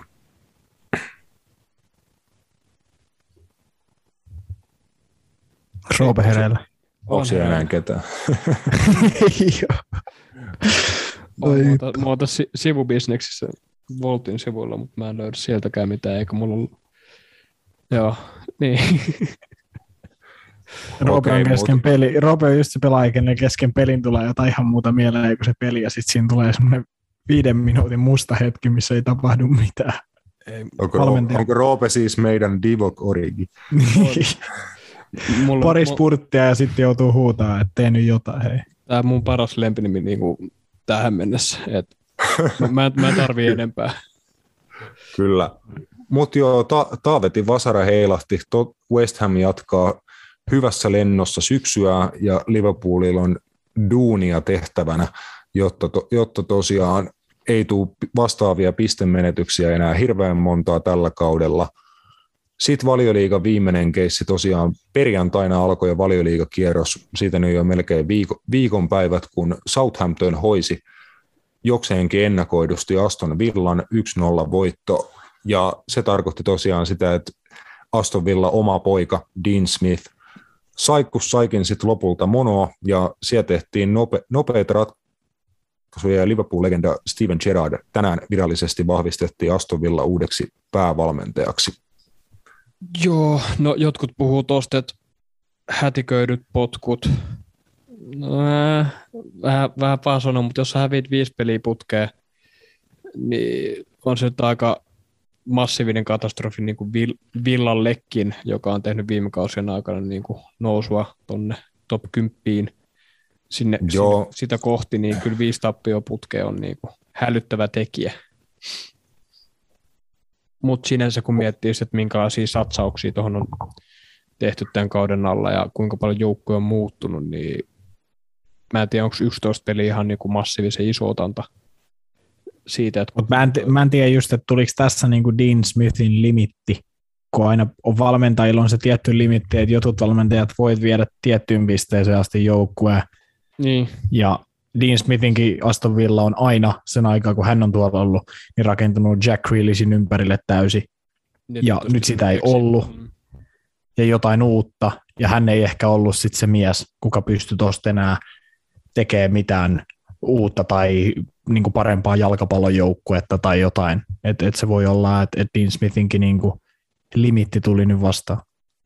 Joo, mä, mä uskon kanssa, että toi oli enemmän niin kuin pelillinen päätös kuin tuloksellinen. Totta kai on heikko runi, että tulee viisi tappioa putkeen, mutta nimenomaan ne esitykset niiden viiden tappion aikana, että villafanit niin kuin alkoi mun mielestä peräänkuuluttaa, että vaihdetaan muodostelmaa, että jonkin aikaa mentiin, oliko se kolmen alakerralla ja se ei oikein toiminut, sitä ei muutettu tarpeeksi nopeasti. Ja nimenomaan just, että jos pelitapa on aikaisemmin ollut aika lailla, että puolustetaan tiiviisti ja kun saadaan pallo, niin lyödään se Jack Grealishille ja Grealish sitten niinku rakentaa ne hyökkäykset siitä eteenpäin, niin se ei ilmeisesti näyttänyt siltä, että Smith olisi keksinyt niinku niitä uusia keinoja, millä siitä pelistä saadaan parempaa, millä saadaan nämä uudet hankinnat niinku toimittaa sitä, mitä heiltä odotetaan ja näin poispäin, niin eh, ehkä nimenomaan Dean Smithin kyvyt ja raja tuli jollain tasolla niin kuin vastaan. Ja he laski niin kuin semmoisen, semmoisen lasku, laskutoimituksen, että paremmat todennäköisyydet, että peli paranee, jos tehdään nyt se muutos. Se voi olla. Mut, ja mun mielestä niin kuin moderni, modernihko valmentaja ja mun mielestä kaikin puolin, no mulla on ainakin isot odotukset. Stevie mm. Gtä kohtaan. Jep, siis... kyllähän, kyllähän sitä, sitä sanoi itse tosiaan pesti vastaanottaessaan, että todella iso seura, mielenkiintoinen projekti ja niin kuin juttu, mitä ei voinut väliin tässä kohtaa uraansa jättää, että saahan siellä tosi hyvän jalkapallojoukkueen kyllä käyttöönsä. Että Villalla on valioliikatasolle kyllä mun mielestä todella hyvä joukkue ja varmasti Gerard saa sitten vielä tukea siirtomarkkinoilla. Villan viime siirtoikkuna jäi kuitenkin plussan puolelle, koska he sen verran hyvät rahat siitä Grealish-myynnistä teki ja ihan kaikki ei kuitenkaan tainnut käyttää sit hankintoihin, niin siellä on, on kassaa jonkin verran, mitä pääsee käyttämään ja näin, että on tuossa paljon, paljon, paljon potentiaalia, mutta on siinä myös hiton paljon riskejä. On, ja mä en tiedä, mä oon ehkä sun kanssa tässä kohtaa niin joissain asioissa saatetaan olla eri mieltä, mutta mun mielestä oli Gerardilta hyvä muuvi. Et sen, sen puolesta, että riskihän on aina, se on jokaista työpaikkaa ottaisi niin kuin tuolla jalkapallon huipulla, niin riski on aina olemassa. Et mun mielestä tuon kokoinen seura ei tule kovin usein niin kuin sua huutamaan, että oli mun mielestä siitä, sen suhteen niin kuin hyvä mahdollisuus, johon kannattaa tarttua, että tämä niin kuin seuraava stepping stone Gerardin uralla. Et tämän jälkeen onnistuessaan tästä diilistä, niin sitten on taas suunta, suunta ylöspäin, ja kuten tähtiin on kirjoitettu, niin saattaa sitten olla siellä Anfieldin puolella, että sitä kohti. Voisiko ja... olla, että, että, tota, että se nimenomaan ne riskit tässä Gerardiin vähän kiehtokin? Että oliko Rangers liian, nyt varsinkin kun se mestaruus tuli, niin jo vähän, että, että onko tässä enää semmoista jännitettä, mm. niin että ehkä nyt nuori valmentaja ehkä halusi ottaa sen seuraavan stepin nimenomaan sillä riskillä, että hei, tässä on riskit, että mä saan niin kuin kenkää jossain kohtaa, mutta hei, tässä on myös riskit, että mä voin tehdä itsestäni aika hyvä jalkapallovalmentaja nyt maailman parhaassa liigassa, tiedätkö, ison seuran niin kuin peräsimessä. Toki niin kuin Rasmus varmaan kohta sanotkin, että se on sitten eri juttu, että valmistaako se häntä yhtään paremmin niin kuin esimerkiksi Liverpool valmentajan niin kuin pestiin, mutta lähinnä se, että mä veikkaan, että se pieni riski ja se semmoinen, tiedätkö, niin kuin, uusi haaste oli varmasti se, mitä Steven Gerrardkin tässä vähän kaipasi. Joo, sillä varmasti on jotain tekemistä on kanssa, että haaste on hyvä ja potentiaali tuossa duunissa on paljon. Sitten veikkaisin, että yksi iso tekijä tuon takana oli, että se puhelu tuli Christian Perslowlta, entiseltä Liverpoolin managing directorilta. Itse asiassa sama kaveri oli myös valioliigan puheenjohtaja silloin, kun valioliiga perustettiin 90-luvun alussa ja näin, että erittäin kokenut seurajohtaja, jalkapallohahmo Christian Perslow, niin Gerardin ilmeisesti niin kuin henkilökohtainen ystävä Liverpool-ajoilta, niin häneltä oli tullut puhelu ja eilen, eilen Lontoossa tota, illallisen ääressä herrat oli sitten näistä niin kuin sopimuksen yksityiskohdista ja muista sopinut ja näin, niin varmasti sillä oli myös tekemistä, että siellä oli tuttu kaveri, joka häneen luotti, halusi nimenomaan hänet ja näin, niin sillä varmasti oli myös tekemistä, tekemistä sen kanssa, mutta toi just mitä Matias sanoit, että se, että miten tämä pesti seuraavan kolme ja puoli vuotta, mikä sopimuksen kesto on, niin miten se valmistaa Gerardia sitten siihen mahdolliseen Liverpool-duuniin joskus tulevaisuudessa, ja onko niin hänellä villassa enemmän opittavaa ja saavutettavaa, mitä hänellä olisi ollut vaikka jäämällä Glasgow Rangersiin, niin mä en ole siitä ollenkaan niin kuin varma, koska nimenomaan villassa eka duuni on säilyttää valioliigan sarjapaikka. Sen jälkeen ollaan keskikastissa ja niin kuin tavoitellaan sitä, että hennolla ylisuorituksella ollaan lähellä europaikkoja ja taistellaan niistä, nostetaan niin kuin villaa sinne, missä sen seuran varmasti monen mielestä pitäisikin olla, nimenomaan siellä valioliigan paremmassa päässä europaikoissa taistelemassa, niin se on jo se, mitä, mitä hän voi villassa saavuttaa. Rangersissa sitten taas mä niin näen tämän ajotuksen vähän erikoisena, että mm. Gerardilla olisi ollut Rangersissa edessä tosi tosi tärkeä matsi Sparta Prahaa vastaan. Siitä voitolla he olisi ollut aika lähellä Eurooppa-liigan jatko, jatkopaikkaa. He johtaa Skotlannin tota, sarjaa neljällä pisteellä tällä hetkellä. He on Skotlannin kapin välierissä, eli Gerard olisi voinut voittaa Skotlannissa tuplan ja mahdollisesti pelata Eurooppa-liigan pudotuspeleissä tällä kaudella Rangersin kanssa ensi kaudella, koska Skotlannin niin kuin UEFA-ranking ilmeisesti on parantunut tässä Rangersin viime vuosien menestyksen johdosta, niin tota, Skotlannin mestarilla on helpompi polku ensi kauden mestarien liiga, niin noin on asioita, mitä hän olisi Rangersissa voinut saavuttaa ja niin kuin kehittää itseänsä valmentajana muun muassa eurokentillä, Eurooppa-liigassa ja Mestarien liigassa.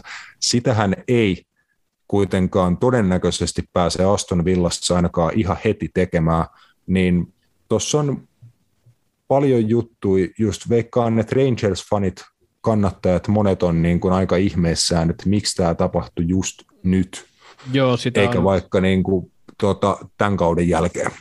Joo, sitä on tuolla, niin kuin, mitä on selailu somea, niin kutsuttu jo käärmeeksi. Mun mielestä on vähän tekopyhää sinänsä, että tämä kaveri tuli kuitenkin Rangersiin ja lopetti Celticin, oliko se 10 vai 11 vuotta kestäneen niin kuin hallintokauden, että ja toi mestaruuden takaisin, niin mun mielestä on silleen vähän tekopyhää, mutta jo ihan ytimessä on tosta että miksi tämä siirto tapahtui nyt. Et mäkin olisin olettanut, että tämä voisi tapahtua niin vasta niin kesällä. Et kesällä tulee joku valioliiga soittelee sulle ja sitten siinä on niin parempi hetki miettiä mahdollisuuksia. Nyt tämä oli vähän tämmöinen, otetaan kun oikeasti on saatavilla. Tämmöinen tämän, mm. tämän, tämänkin kokoinen seura. Et, kuten sanottua, niin riskit on isot ja täällä ei sitä Eurooppa eurooppalaista jalkapalloa pääsee oikein näkemään. Enkä usko, että niinku hirveämmin Gerardin alaisuudessakaan, vaikka hommat menisi niinku jiiriin, niin sekin on niinku tosi ison työn takana päästä tuonne euro, eurosijoille vaikka konferenssileagueen, niin siinä on jo. Ei, ei Mutta voisiko, mut voisiko olla sekin, niin kun ajatellaan sit sitä, että niin kuin Rasmus puhuit siitä, että ei pääse niin kuin Euroopassa, niin olisiko se vähän sitten kuitenkin, että jos hän pääsisi vaikka just Eurooppa-liigas, Mestariliigas, niin saako siellä vähän, hänkin aika paljon anteeksi vaan sille, että hän valmentaa Rangersia, tiedäkö?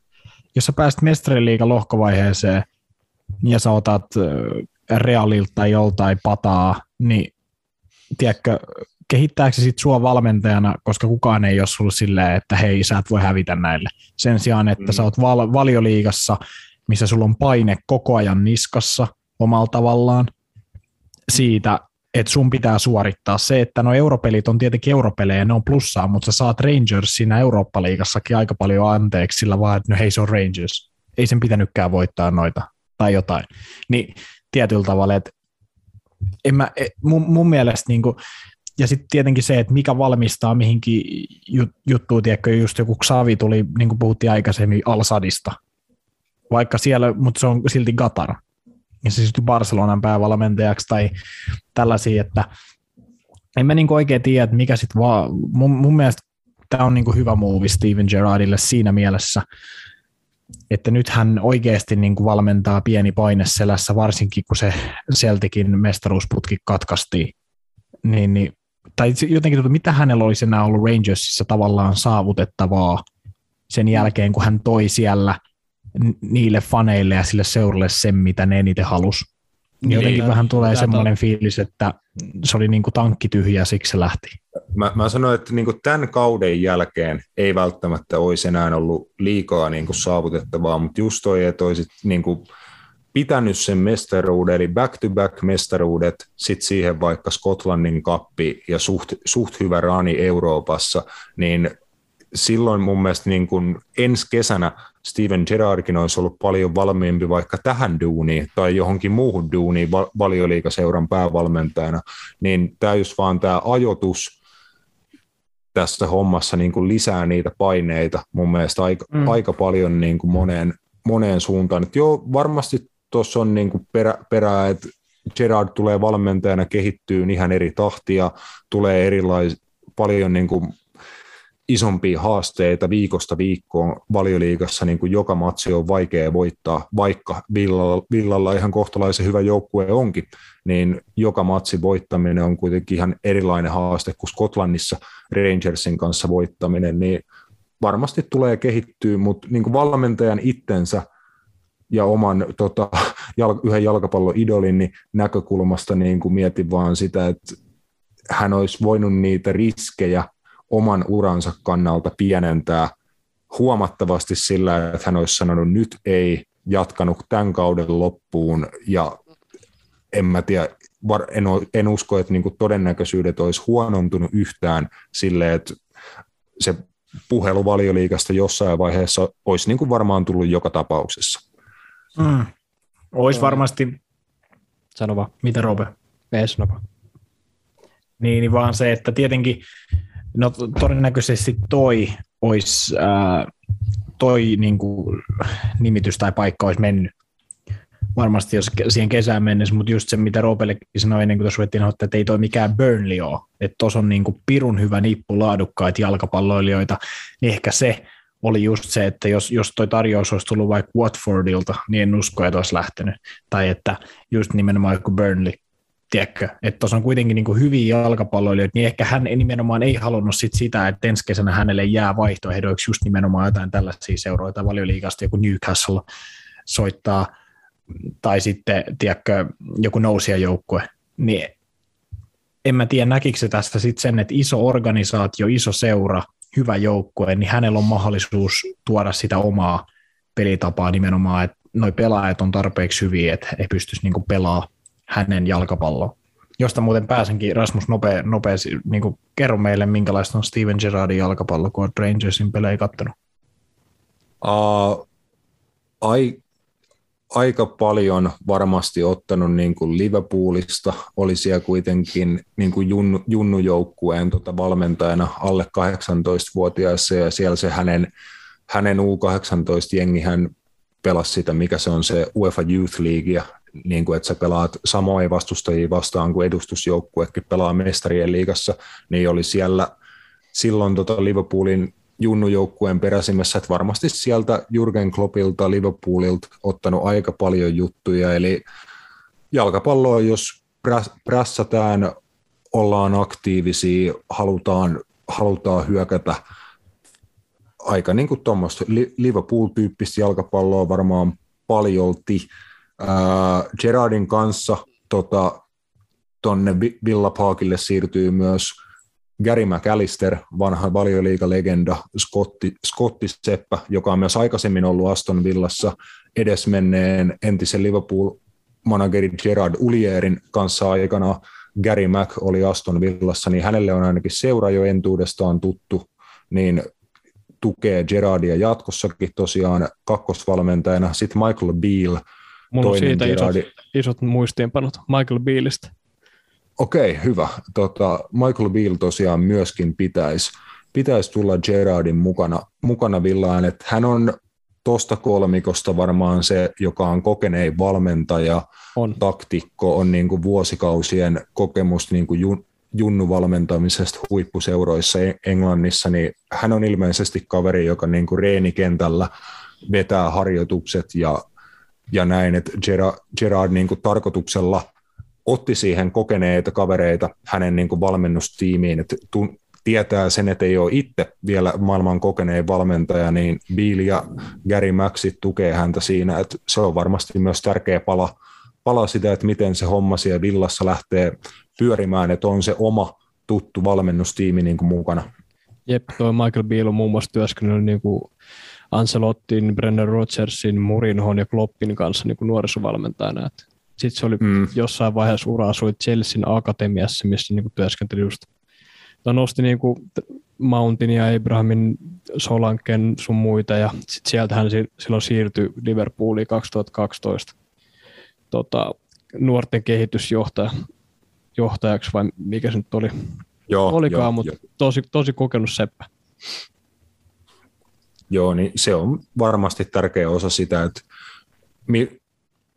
että näkisi niin kuin su, Villassa mahdollisimman paljon samankaltaista peliä, mitä Rangersissa he niin kuin pysty tuottamaan. Että aika kovat näytöt tuolla valmennustiimillä viime kaudelta, että Skotlannin liigasta voi sanoa ihan mitä, mitä vaan, mutta niin se heidän tappioton kausi ja mikä oliko heidän maaliero joku yli sata tehtyä ja he päästi jonkun siis vittu alle 20 maalia koko kaudella Skotlannissa, että ottaa sen ihan miten päin vaan, niin kyllä he aika dominoivaa, vakuuttavaa jalkapalloa sai Rangersin pelaamaan, niin varmasti jotain semmoista haluaa villafanitkin nähdä. Kyllä. Halutaanko me nähdä jinkku? Me varmaan halutaan nähdä pieni jinkku tähän väliin ja sitten Riven johdolla Gatari. Varatkaa vittu Pendolino, varatkaa luotijuna, tehkää ihan vittu mitä vaan. Suomi menee kisoihin!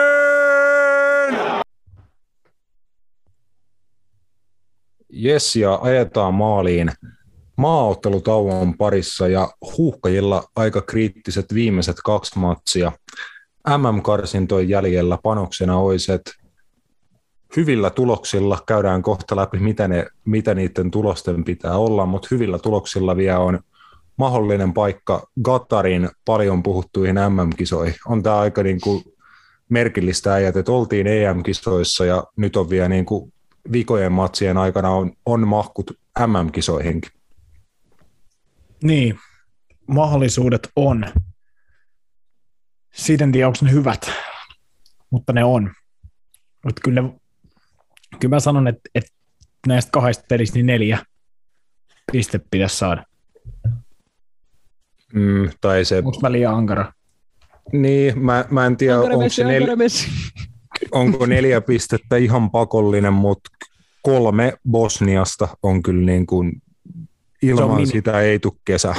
Ja siinä on nyt ihan hyvät chanssit, varsinkin kun poissaoloa Bosnialla on, että Tseko ei pelaa ja Pjanic ei pelaa, niin tehtävä Mikä niin helpottuu. En mä tiedä.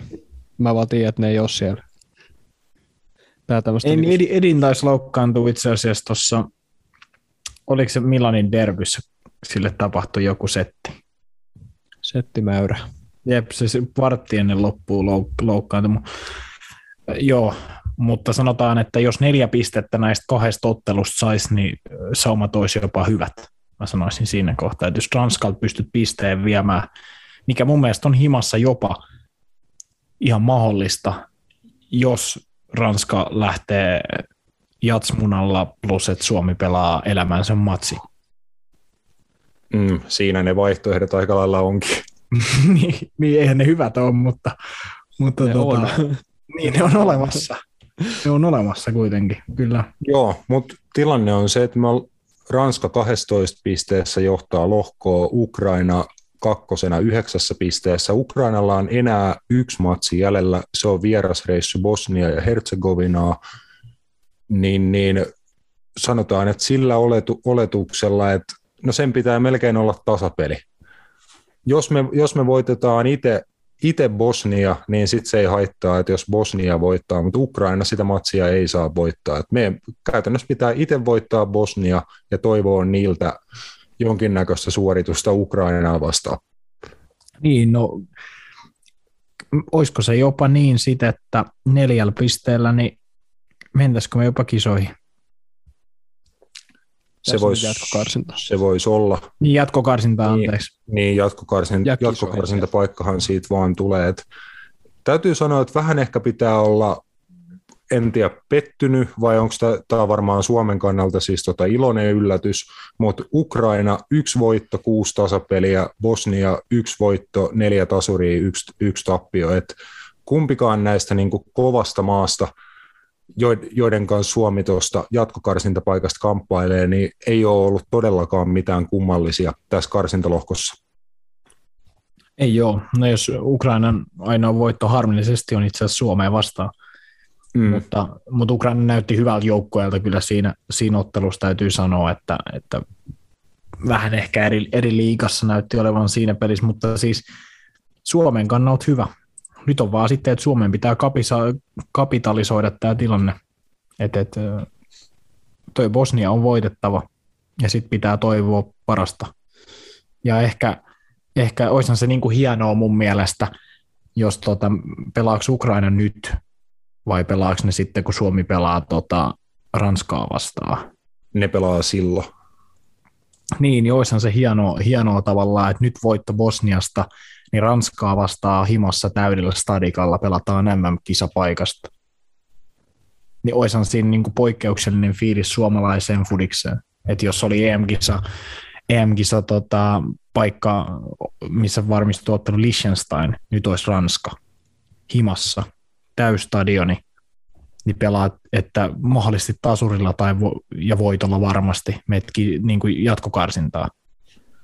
Ja sitä Joo, no kautta voit se- päästä kisoihin, niin oishan se hieno, niin kuin hieno mun mielestä niin kuin ajatus.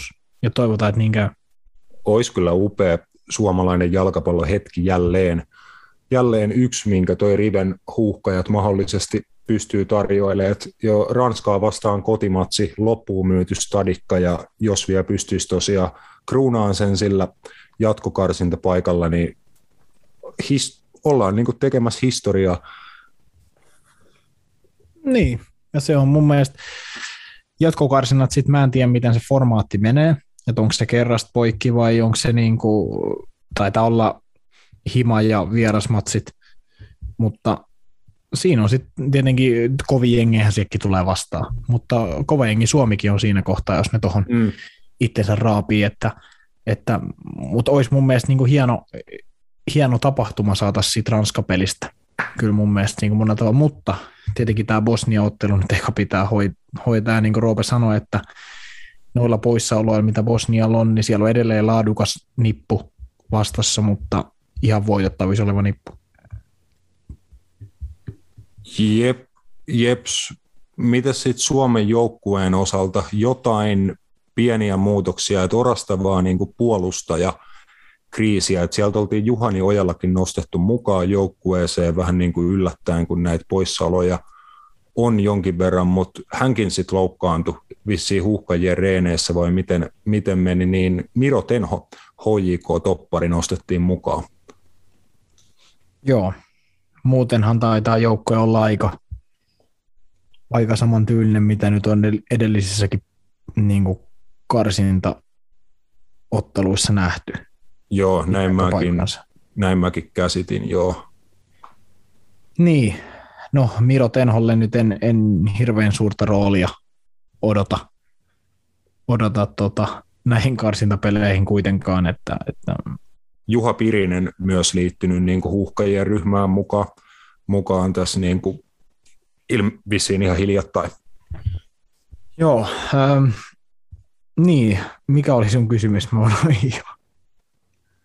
Jo, jotain, että, niin kuin, että mitä, mitä nähdään niin kuin uusia pelaajia tai jotain niin kuin tuota pelaajatilannetta lähinnä, lähinnä niin kuin spekuloi just puolustuksen osalta ehkä, että siellä on, on jonkin verran jo uusia kavereita, voidaan nähdä.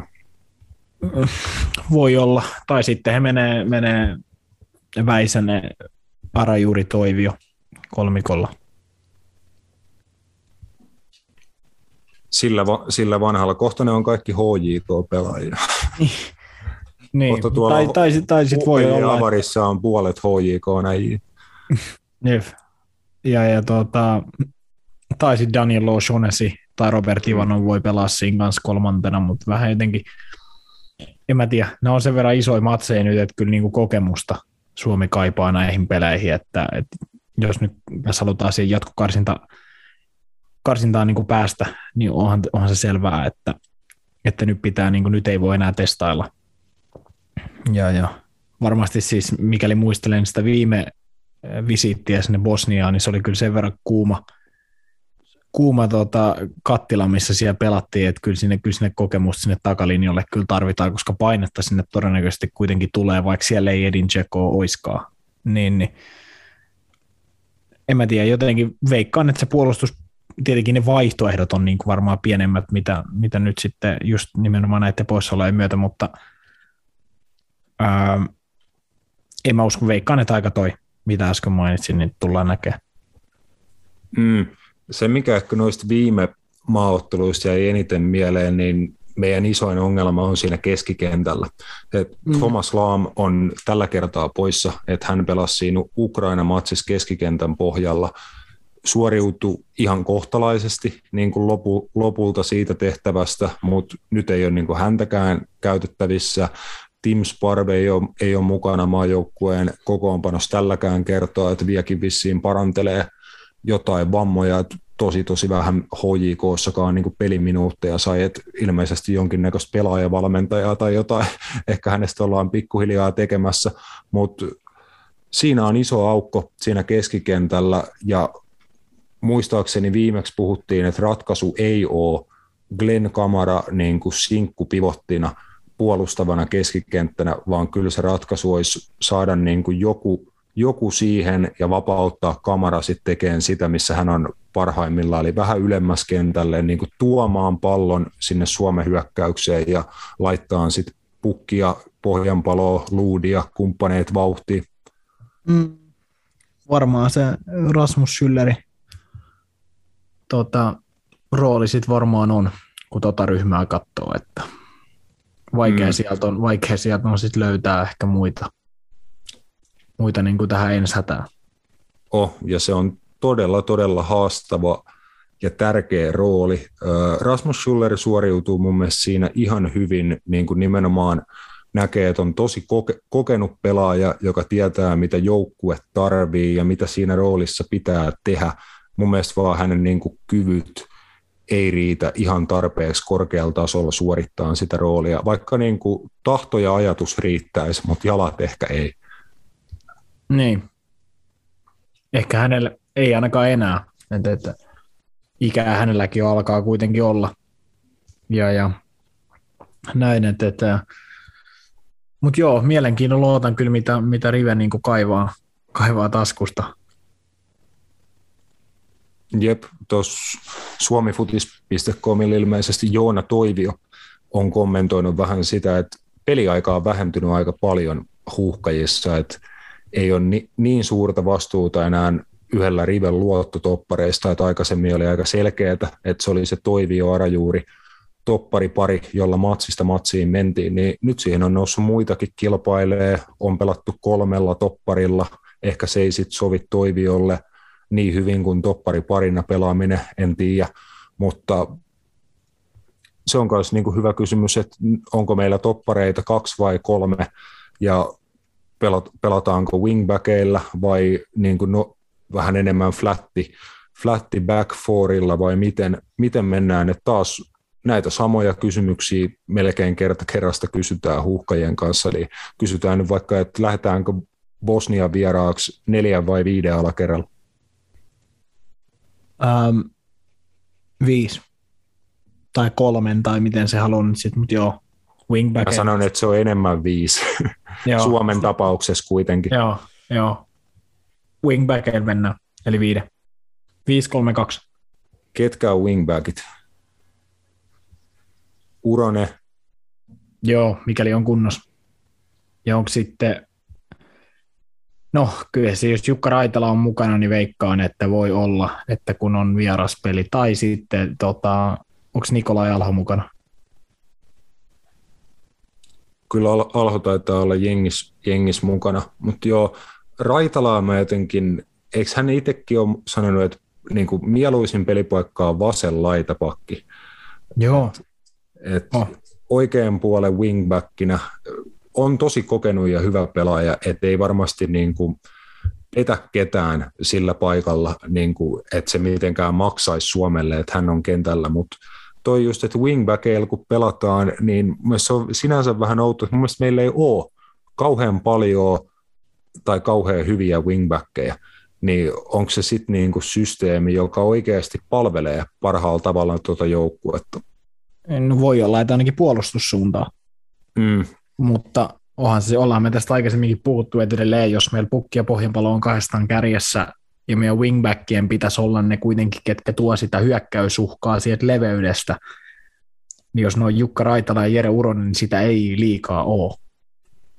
Niin se on ehkä se vähän se ongelma, että mutta mä veikkaan silti, että viidellä aloitetaan ainakin, koska vierasmatsi, tärkeä vierasmatsi, mitä ei saa hävitä, niin mä veikkaan kyllä, että, että se mennään niin kuin puolustuksen kautta, koska Suomi tulee ainakin pari paikkaa saamaan, se on eri juttu, että käytetäänkö niitä.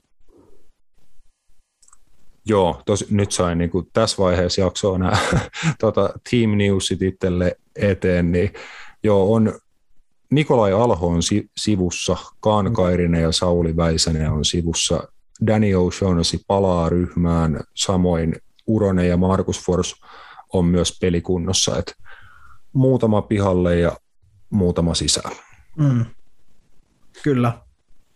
Mutta vedetään hei tulosveikkaukset. Ensimmäisenä toi pakkovoitto vierasreissu ja sitten mahdollinen niin kohtalon ilta sit stadikalla. Niin ensimmäisenä toi vi- vierasreissu. Tarttuuko jätkät se vierasvoitto?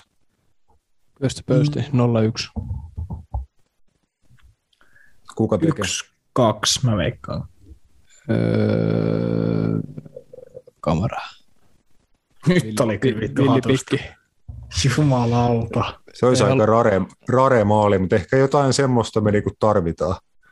Öö, kaksi maalia mä veikkasin. Joel Pohjanpalo, onks mukana? Niin kahdesti. Eikö hän ole jengissä? En mä ainakaan lukenut, että ei olisi. Mutta Joel, jolle sitä ei koskaan tiedä. On jengissä. Joo, jolle tekee kaksi. Jollen kaksi. Ait. Äh, kai se on pakko, pakko luottaa. 2-1 vierasvoitto. Ja maalintekijät Valakari Pukki. Huhhuh. Onni Valakari on muuten pelaaja, kenet haluaisin nähdä kentällä. Jep. Ihan vaan sen Mä takia. ihan laitoin sillä, sillä tuohon maalintekijäksi, että toivon, niin kuin, että nähdään kaveri kentällä, ja jos nähdään kentällä, niin nyt voisi olla vaikka hänen, hänen aika sitten. Niin, kyllä. Joo. Ranskaa vastaan ensi viikon tiistaina on todennäköisesti täys olympiastadikka sinne täytetty. Toivotaan, että pelissä on panosta. Se on tietenkin huuhkajien harteilla se tehtävä tuolla Bosniassa, että on sitten panosta siellä. Miten käy tota, hallitsevaa maailmanmestaria vastaan? Roope. Ukka nuottaset. 0-3. Mä sanon 1-2 Ranskalla. Mä sanon töölön ihme 1-1.